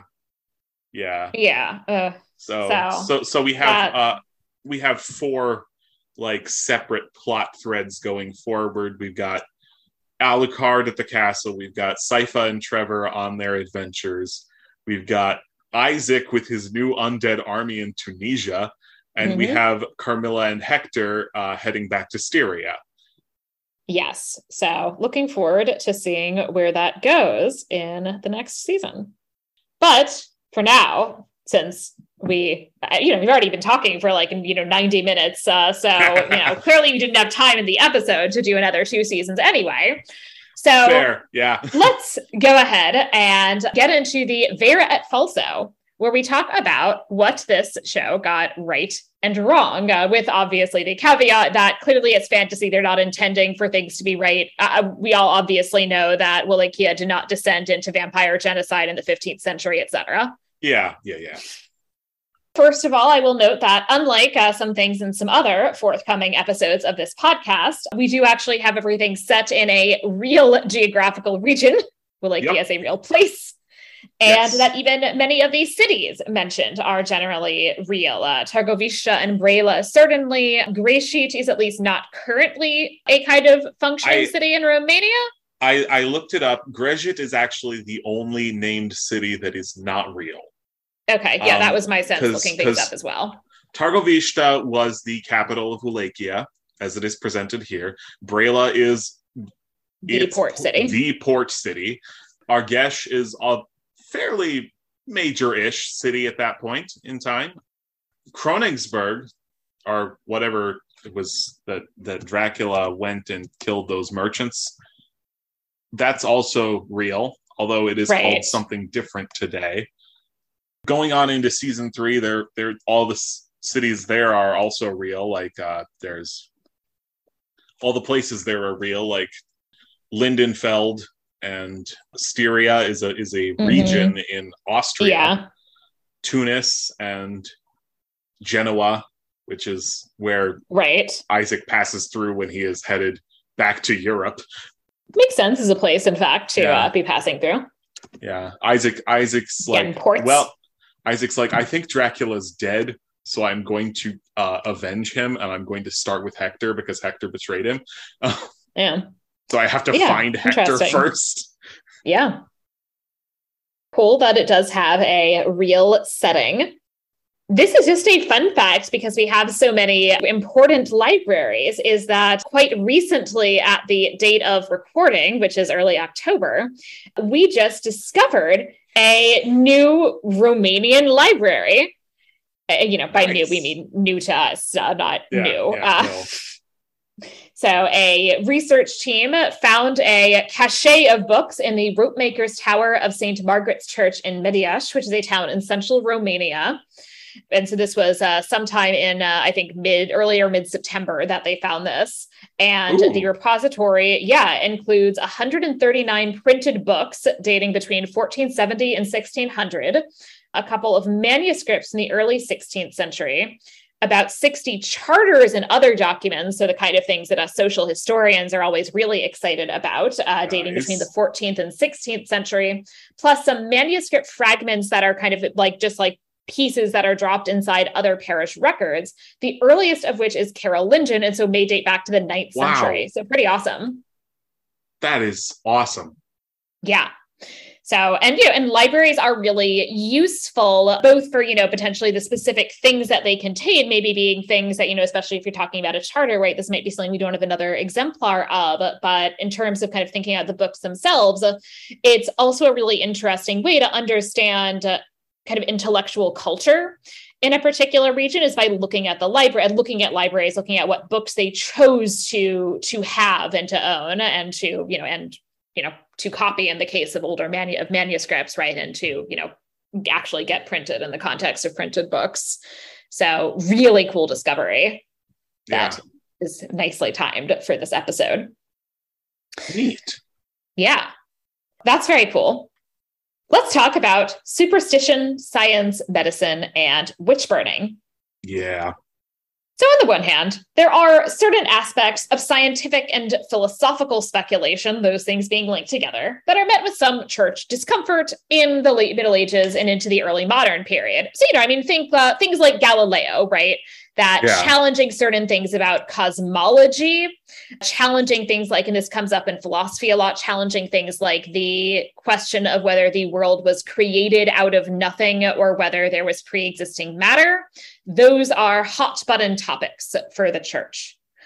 Medicine, in contrast, is usually with some caveats and exceptions that I'll get into in a moment, not challenged to the same degree, in part because churchmen, like everybody else, recognize that it's valuable and useful eh, because, you know, it's not as good as modern medicine. They're not, in fact, running around discovering penicillin, but it's not as useless and destructive as it's often presented in other context, you know, in some contexts, including this one, right, where the previous healing woman is just giving like, you know, powders made out of her, you know, foot skin. Eh, you know, in reality, there's enough that they're able to figure out based on trial and error that there are some ways in which some medieval medicine is actually helping people to some degree.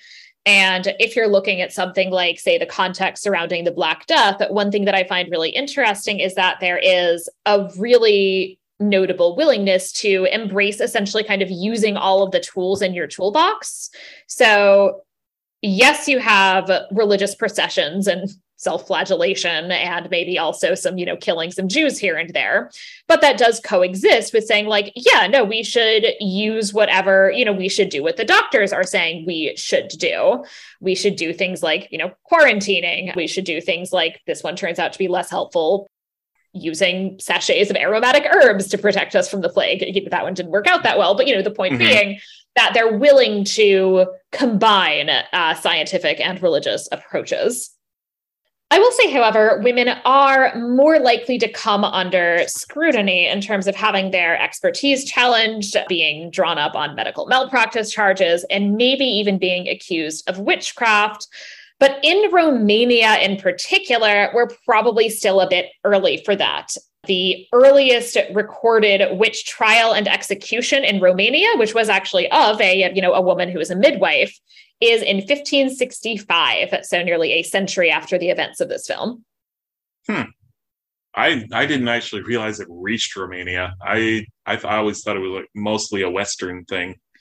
It's I would say never uh, like I would not say that there are mass witch burnings in Romania. That is really not a mass phenomenon in Romania to the extent that it is in Western and Central Europe, but that it's not unheard of. But as I said, it's even like it arrives there later than it does other places. So we're really quite early for it at this stage.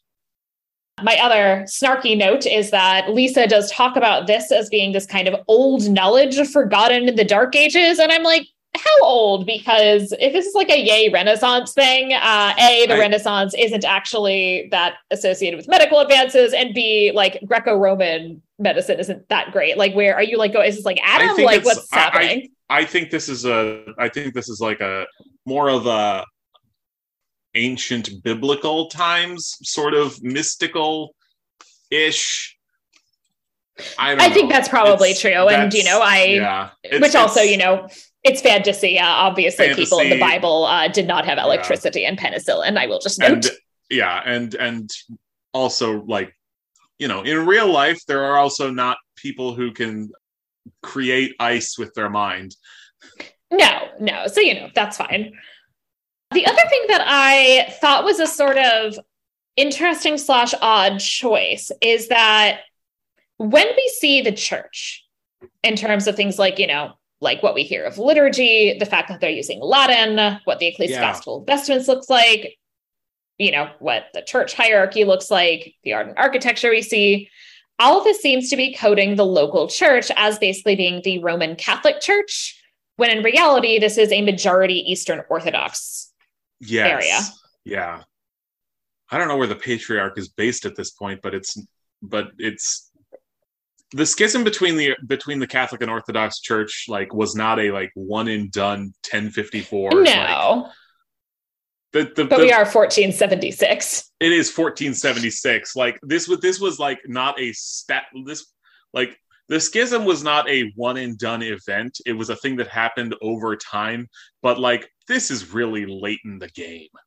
The and there are efforts that are actually quite late. So in the in the mid 15th century, uh, prior to the Ottoman conquest of Constantinople, there are basically efforts on the part of the Pope to be like, you know, we would help you out if you wanted to say reunite the churches and to accept the authority of the papacy. Uh, doesn't quite work out. No, it, no one but, helps. and as we'll actually talk about later, there are some rumors, at least, that Vlad Tepes actually might have converted to Catholicism. But in terms of what would have been the dominant kind of local ecclesiastical hierarchy, all of that would have been Eastern Orthodox and not Roman yeah. Catholic. Yeah. This is this is only 23 years after the fall of Constantinople. Um, right. I believe at this point Wallachia is an Ottoman vassal state. Like yes, is, that's correct. It is. It is. It has retained some degree of autonomy, but like they are supposed to be paying tribute, which is one of the things that I'll I'll talk about more when I uh, talk about our buddy, our buddy Vlad in particular. That's what's happening at this stage, right? Is that it's a majority Eastern Orthodox area, which is a tribute state of the Muslim ruled Ottoman Empire. And also, this comes up as well. I'll just note, you know, architecture wise, uh, you know, a lot of the churches that we see are, you know, Gothic churches with, uh, you know, very much kind of like a Northern European, like a Northwestern European style, you know, stained glass, for example in contrast, I actually kind of looked up, okay, what does a Romanian church look like? And, you know, found an example. Uh, the one I looked at in particular was the Princely Church of St. Nicholas in Curtea de Argeș. And this is very much in the in the Byzantine style, so like a lot of domes uh, yeah. versus the a lot of pointed arches, essentially. In short, so architecturally, I would say a lot of the visuals of the film are, as I said, kind of associating the church then with this kind of Northwestern Gothic when that's not quite what things would have actually looked like in late medieval Romania. Yeah. Good dome. Yeah, great, great domes.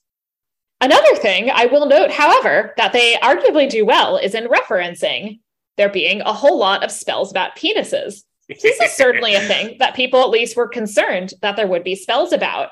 And so I wanted to share some excerpts from the Malleus Maleficarum, a quite unpleasant but occasionally entertaining tractate from 1487 on rooting out witches. We have already shown that they have can that they, witches, can take away the male organ, not indeed by actually despoiling the human body of it, but by concealing it with some glamour. And of this, we shall instance a few examples. In the town of Ratisbon, a certain young man who had an intrigue with a girl, wishing to leave her, lost his member. That is to say, some glamour was cast over it, so that he could not he could see or touch nothing but his smooth body. She does eventually get restored by the witch that he suspects of, you know, having harmed him. And it says the witch touched him with her hand between the thighs, saying, Now you have what you desire. And the young man, as he afterwards said, plainly felt, even before he had verified it by looking or touching, that his member had been restored to him by the mere touch of the witch. Another case, a similar experience is narrated by a venerable father from the Dominican House of Spires, well known in the order for the honesty of his life and for his learning. One day, he says, while I was hearing confessions, a young man came to me and, in the course of confession, woefully said that he had lost his member.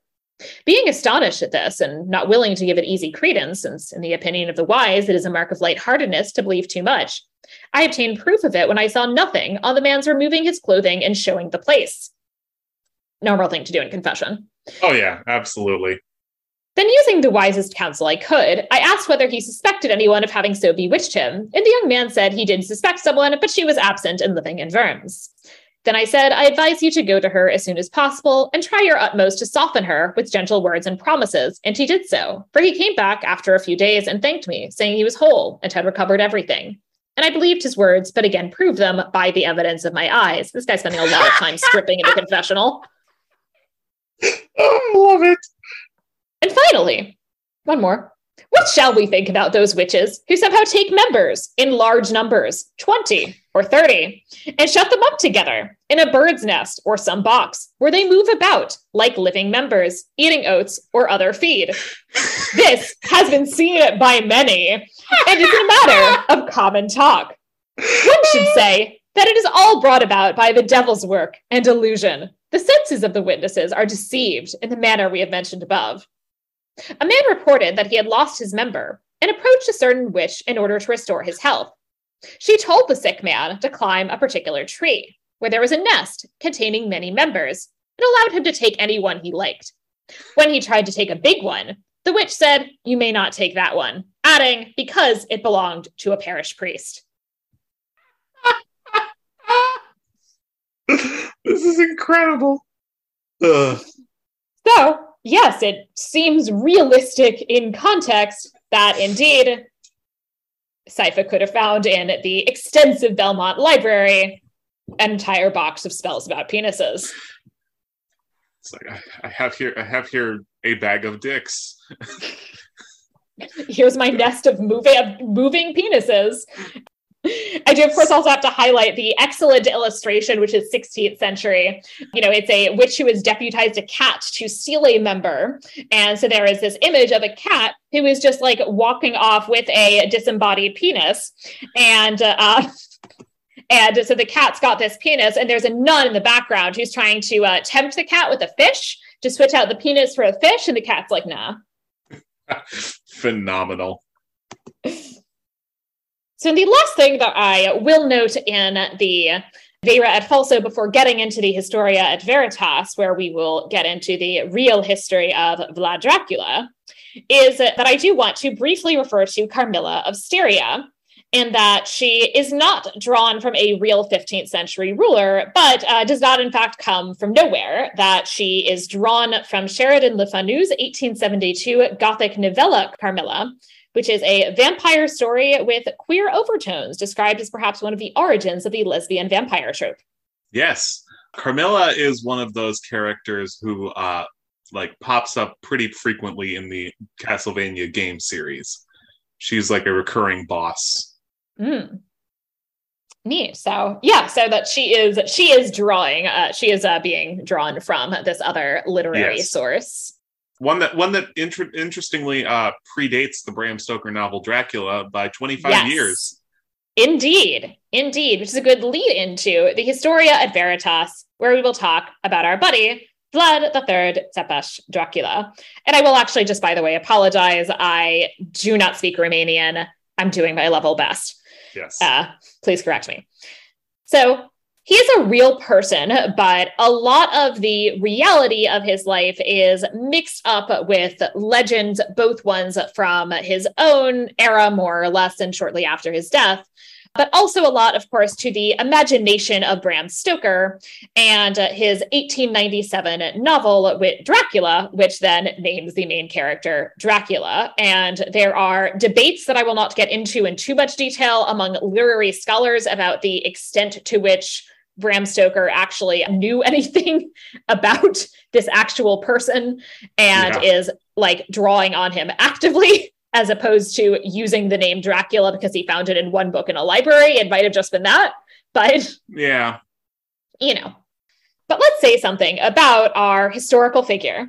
He was born to Vlad II, who was referred to with the epithet Dracul, which means the dragon, sometime between 1428 and 1431. Uh, and this is interesting in that at this stage, I would say for somebody of this stature in Western Europe at this stage, like we're talking about the son of a ruler, I would say we would probably have precise enough records that we would know his actual, at least, year of birth Yeah. by the 15th century. So interesting that uh, this is not necessarily the case then with our Eastern European records.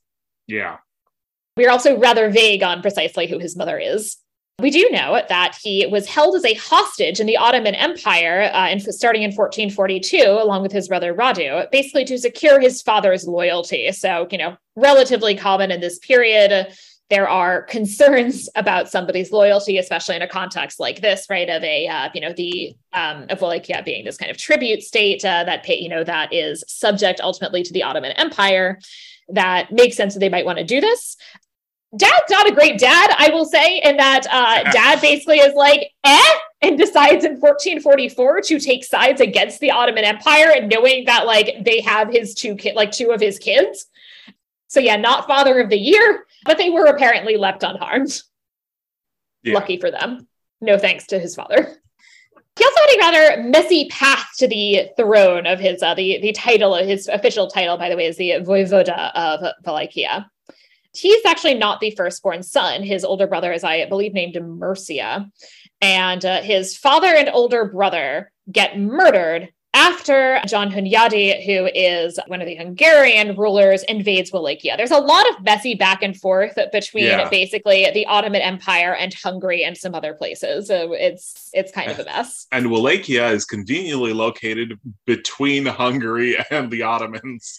Yes. Yes, you know, sort of one of those things where uh, you know the accident of geography it basically means that everybody is sort of fighting on top of Wallachia, and that the Wallachian rulers and their people are having a rough go of it. Like like in the world wars when uh when the Germans are like, we're gonna invade France France through Belgium.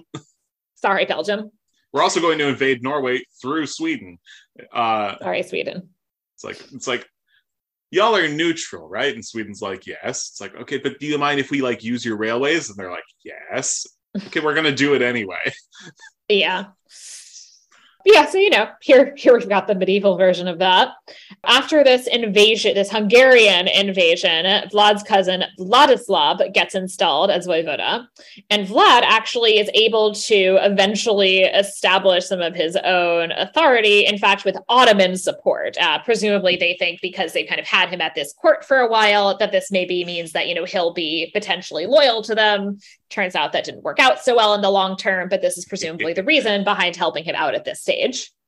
And actually, then interestingly, when we finally kind of more fully establishes this rule in 1456, it's thanks to the fact that the Hungarians have decided they're not that into Vladislav anymore and are now backing him. So we've got a lot of back and forth here. Mm-hmm. Yep. This, this, by the way, will not be the end of his difficulties, due in part to there being continued conflicts with both the Ottomans and the Hungarians. This includes a period of over a decade in which Matthias Corvinus, then king of Hungary, had him imprisoned.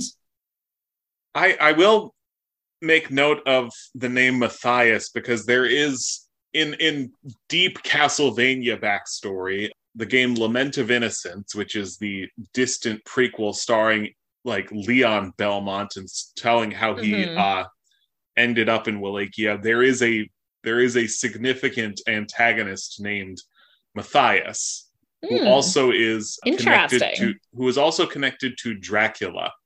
presumably a referent. Yeah, quite Yeah. possibly. Yeah. And it's also, by the way, during this period, presumably in part to justify the fact that they've like got this guy locked in their house, that uh, Corvinus's courtiers start to spread some rumors about Vlad's intense brutality. He will ultimately end up dying in a battle against the Ottomans and the person they now want to be running things in Wallachia. And by the way, his burial place is unclear. Spooky. Oh, well, you see, he rises from the grave about every hundred years to Yeah. terrorize the people, and and he has to be stopped by uh, typically a scion of the House of Belmont. And hmm So this also uh, let's let's then talk about right this uh, reputation for brutality. So here's a good a good sort of example of this. All right, so he is put on the throne basically in part with Ottoman help. And then in 1461, he says, Yeah, I'm not going to pay tribute to the Ottomans, fuck that. And for good measure, executes the Sultan's envoys. He then invades uh, the uh, kind of closest parts of the Ottoman Empire and is like really just like wrecking villages. So the Ottomans invade Wallachia and are probably at this stage want to replace Vlad with his brother Radu, who they're like, well, this one, this one also hung out at our court. He maybe still likes us. Thumbs up. Se- second time lucky, maybe. Yeah. They invade. They land at Braila because Braila is the port. Mm-hmm. Makes sense. Vlad retreats to Targoviste, and adopts in between basically what we would call a scorched earth policy. In other words, he wrecks literally everything they see. And this opening scene where Lisa is uh, kind of walking through this forest of impaled corpses this is actually the experience of the Ottomans approaching Targoviste in order to carry out this invasion. Is that they walk in and there are stakes uh, on which, according to a Byzantine historian who's kind of one of these sort of last like scions of the Byzantine Empire, this Greek historian is kind of writing mostly about the last years of the Byzantine Empire and then some of the early Ottoman stuff he says that there were these stakes on which 20,000 men, women, and children had been spitted. And the Sultan is and is astonished and says, in fact, that it was not possible to deprive of his country a man who had done such great deeds and had such a diabolical understanding of how to govern his realm and his people. Okay. Yeah. He's like, all right, I this is intense and I kind of respect it. Fair. And you know, there are there are some really intense stories. There's one I'm not going to share because I think it's too gross about like what he does specifically to mothers and their nursing infants just just not going to say it on this podcast but mm-hmm. like there are a lot of these stories. One should perhaps take them with some grain of salt in that they are typically circulated by his enemies but eh, there's kind of too many of them for there not to be some truth. And in romanian text he tends to be presented as basically harsh but fair.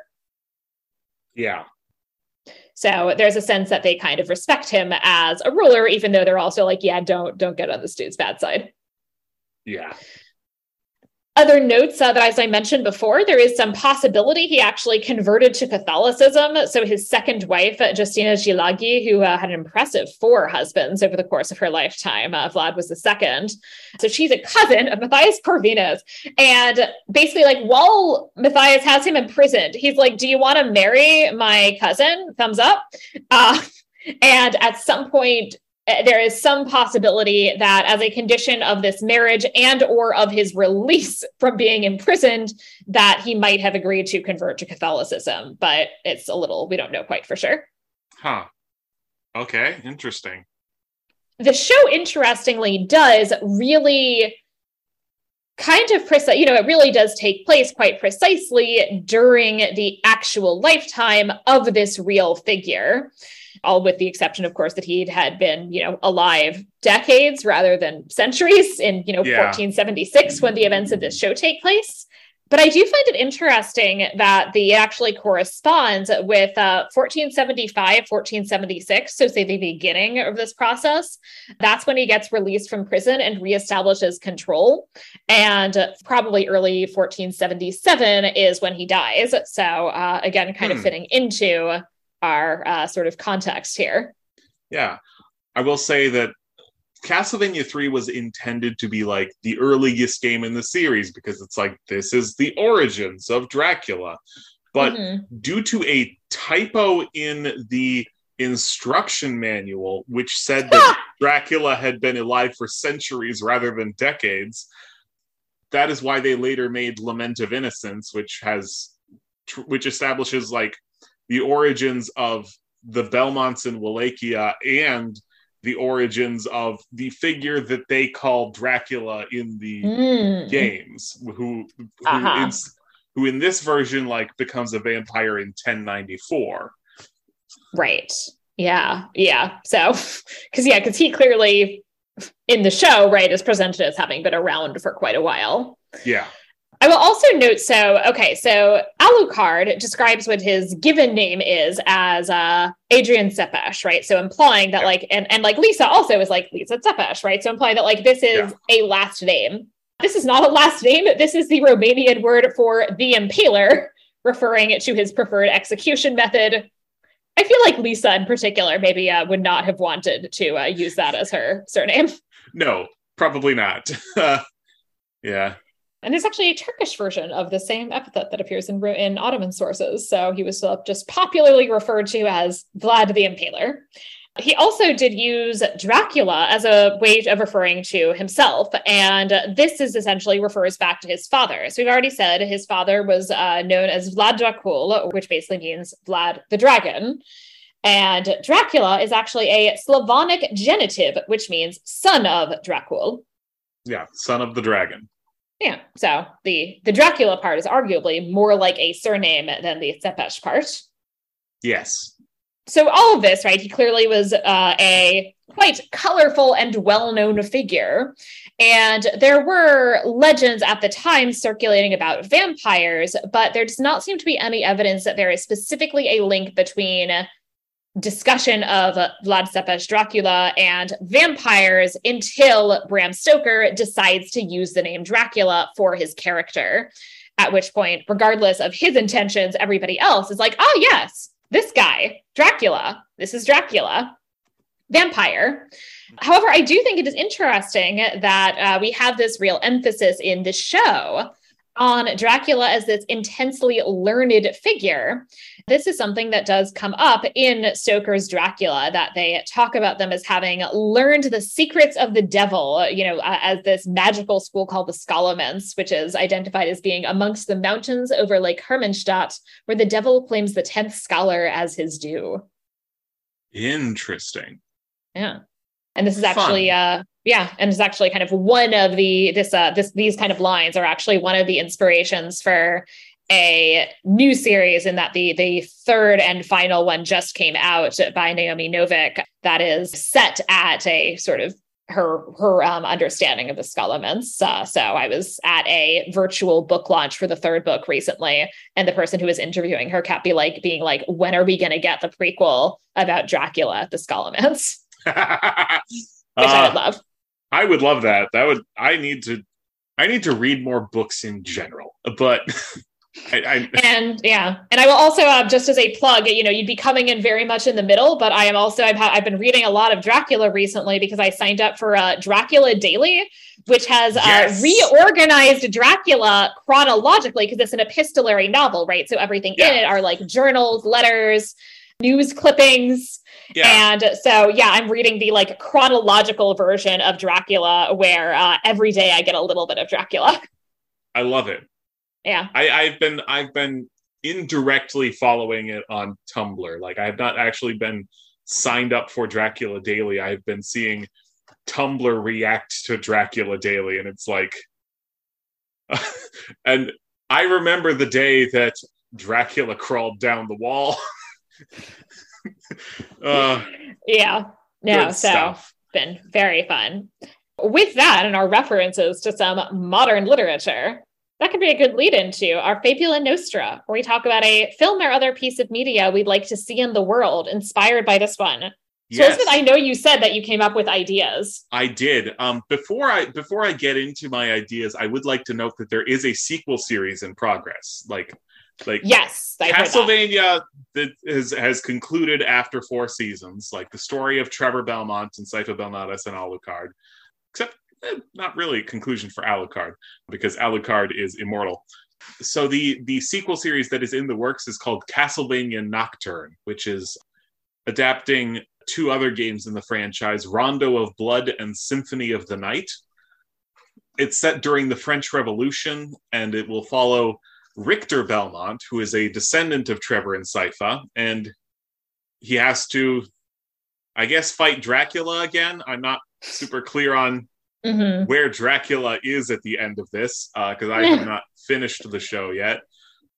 But it's it's Richter Belmont, and he he is also allied with a magic user. In this case, mm-hmm. a woman named Maria Renard, who is, I believe, Richter's sister-in-law Mhm. Um, and the third member of of this monster fighting trio is Alucard, who is Mm. still around.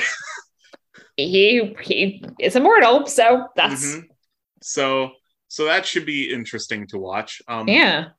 So my Fabula Nostra is I want to see an adaptation of Lament of Innocence. I want to see the story of like how Leon, how a man named Leon Belmont ended up in Wallachia, and also like the origins of this figure that is known as Dracula, because obviously Yeah. it's not as as we said, like he's been around for centuries, so it's not like right. the historical Dracula as such. No. So I want I want that show. Yeah. So I went a weird direction, uh, as I am often want to do. There's a lot of Dracula stuff out there, like a lot. There's so much Dracula. And don't get me wrong, I love Dracula. But in the interest of doing something different, and I'm always here for narratives that center women, I would like to do a vampire narrative centered instead on the figure of Elizabeth Bathory. So this is a Hungarian countess, alive 1560 to 1614 who got accused in her lifetime of murdering hu- hundreds of women and girls. I, I would like to note in the Hungarian it's pronounced Batchery. Ah, good to know. My Hungarian is uh, non-existent. Uh, my Hungarian ancestors will be very disappointed in me. Uh, My so Hungarian- My, my Hungarian is also non-existent. I just know this one fact. So Batchery, you said, is the correct Yes. pronounce. Okay. So yes, Elizabeth Batchery, the Hungarian countess. So, so she was in fact uh, tried for uh, murder, mass murder, and some people who were identified as her accomplices were executed. She was condemned to house arrest. And long after her death, there were additional claims made that she had bathed in their blood, linking her, therefore, with some vampire mythology, uh, and some versions in particular that she used this to retain her youth. Vampires also are eternally young. So I think that she is, of course, a good candidate for a different vampire story. And of course, and so uh, what I actually want is I want like a really, really like pulpy kind of trashy vampire, like lesbian vampire movie centered around Elizabeth Thatcher, especially because, you know, vampire, there's so much link between like biting by vampires and sex. And, you know, she's a woman who's mostly doing this to other women. So I'm here for that in terms of trying to avoid too much of a kind of predatory queer stereotype. I do also want to have uh, some of the girls who will ultimately escape, both of them, uh, that there will be, you know, there'll be a couple as well. So that'll have a positive portrayal of a queer relationship as well in here. As an additional fun fact, I would like to do this movie in such a way that there is never, ever a single man on screen through the entire film I love it. Which I'm I think he can it. do. I think she has at least one male accomplice, but who cares? You know, uh, in the grand scheme. But you know, we're making her into like a just like you know a like intense vampire. Like uh, you know, I don't need to be historically accurate for once. So ditching the male accomplices. Uh, I think she's got a husband, but like he's sickly. Who gives a shit? You know, maybe he's like in a back room somewhere. He doesn't need to be there either. Sure. So. So yeah, that's what I want. I want the trashy vampire movie period piece set in the late 16th, early 17th century about Elizabeth Bathory with zero men anywhere near this movie. I love it. Yeah. There's I very quickly looked it up because I because I'm the kind of person that has to. There is a villain who is clearly based on Elizabeth Bathory in the Castlevania games. Um, Hmm. Elizabeth Bartley. So the, the name is a little off, but but the details executed in the 1600s, a vampire, like all like the details are right. She is the, the villain of Castlevania Bloodlines, and she is Dracula's niece. Oh, interesting. So connecting her to the larger yeah. mythos. Yeah. So And I'm happy for her to say she's Dracula's niece, but Dracula's not going to be in the movie because there are no men in my movie. yeah, Uh, of course, But he can be mentioned. yeah. I, I didn't really think too much about casting, but uh, I have, I will say, I have not actually seen X or Pearl, but I've been like really compelled by the trailer.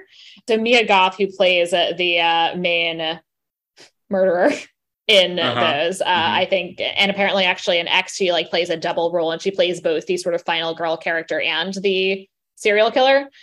Interesting. But the serial killer at that point, she's like in prosthetics and like old, like to like look like a very old woman. And then Pearl is the prequel where she then plays that character in her youth. All right. Anyway, so uh, just like as I said, I've not actually seen either of these movies, but just like watching the trailer, I find like her in this role incredibly compelling. So I'm suggesting her as my casting. I'm here for it. I'm Yeah. absolutely here for it.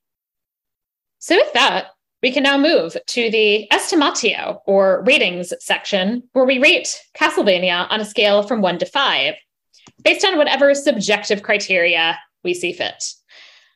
And I think I am settling on a four. I really enjoyed it. I liked it a lot. I would overall highly recommend it, and I'm looking forward to watching the next two seasons. I would say the main things that I'm giving it points off for is that I know it's the fault of the source material. Don't love the fridging Mhm. as really the kind of central thing that they cannot escape from Yeah. As representing the premise. I don't love it. And also, I would say I just kind of get sick of the trope of uh, like church versus medicine, always eternal opposition, etc. Yeah. So That's- those are those are basically I'm kind of like knocking off like a half point for each of those things.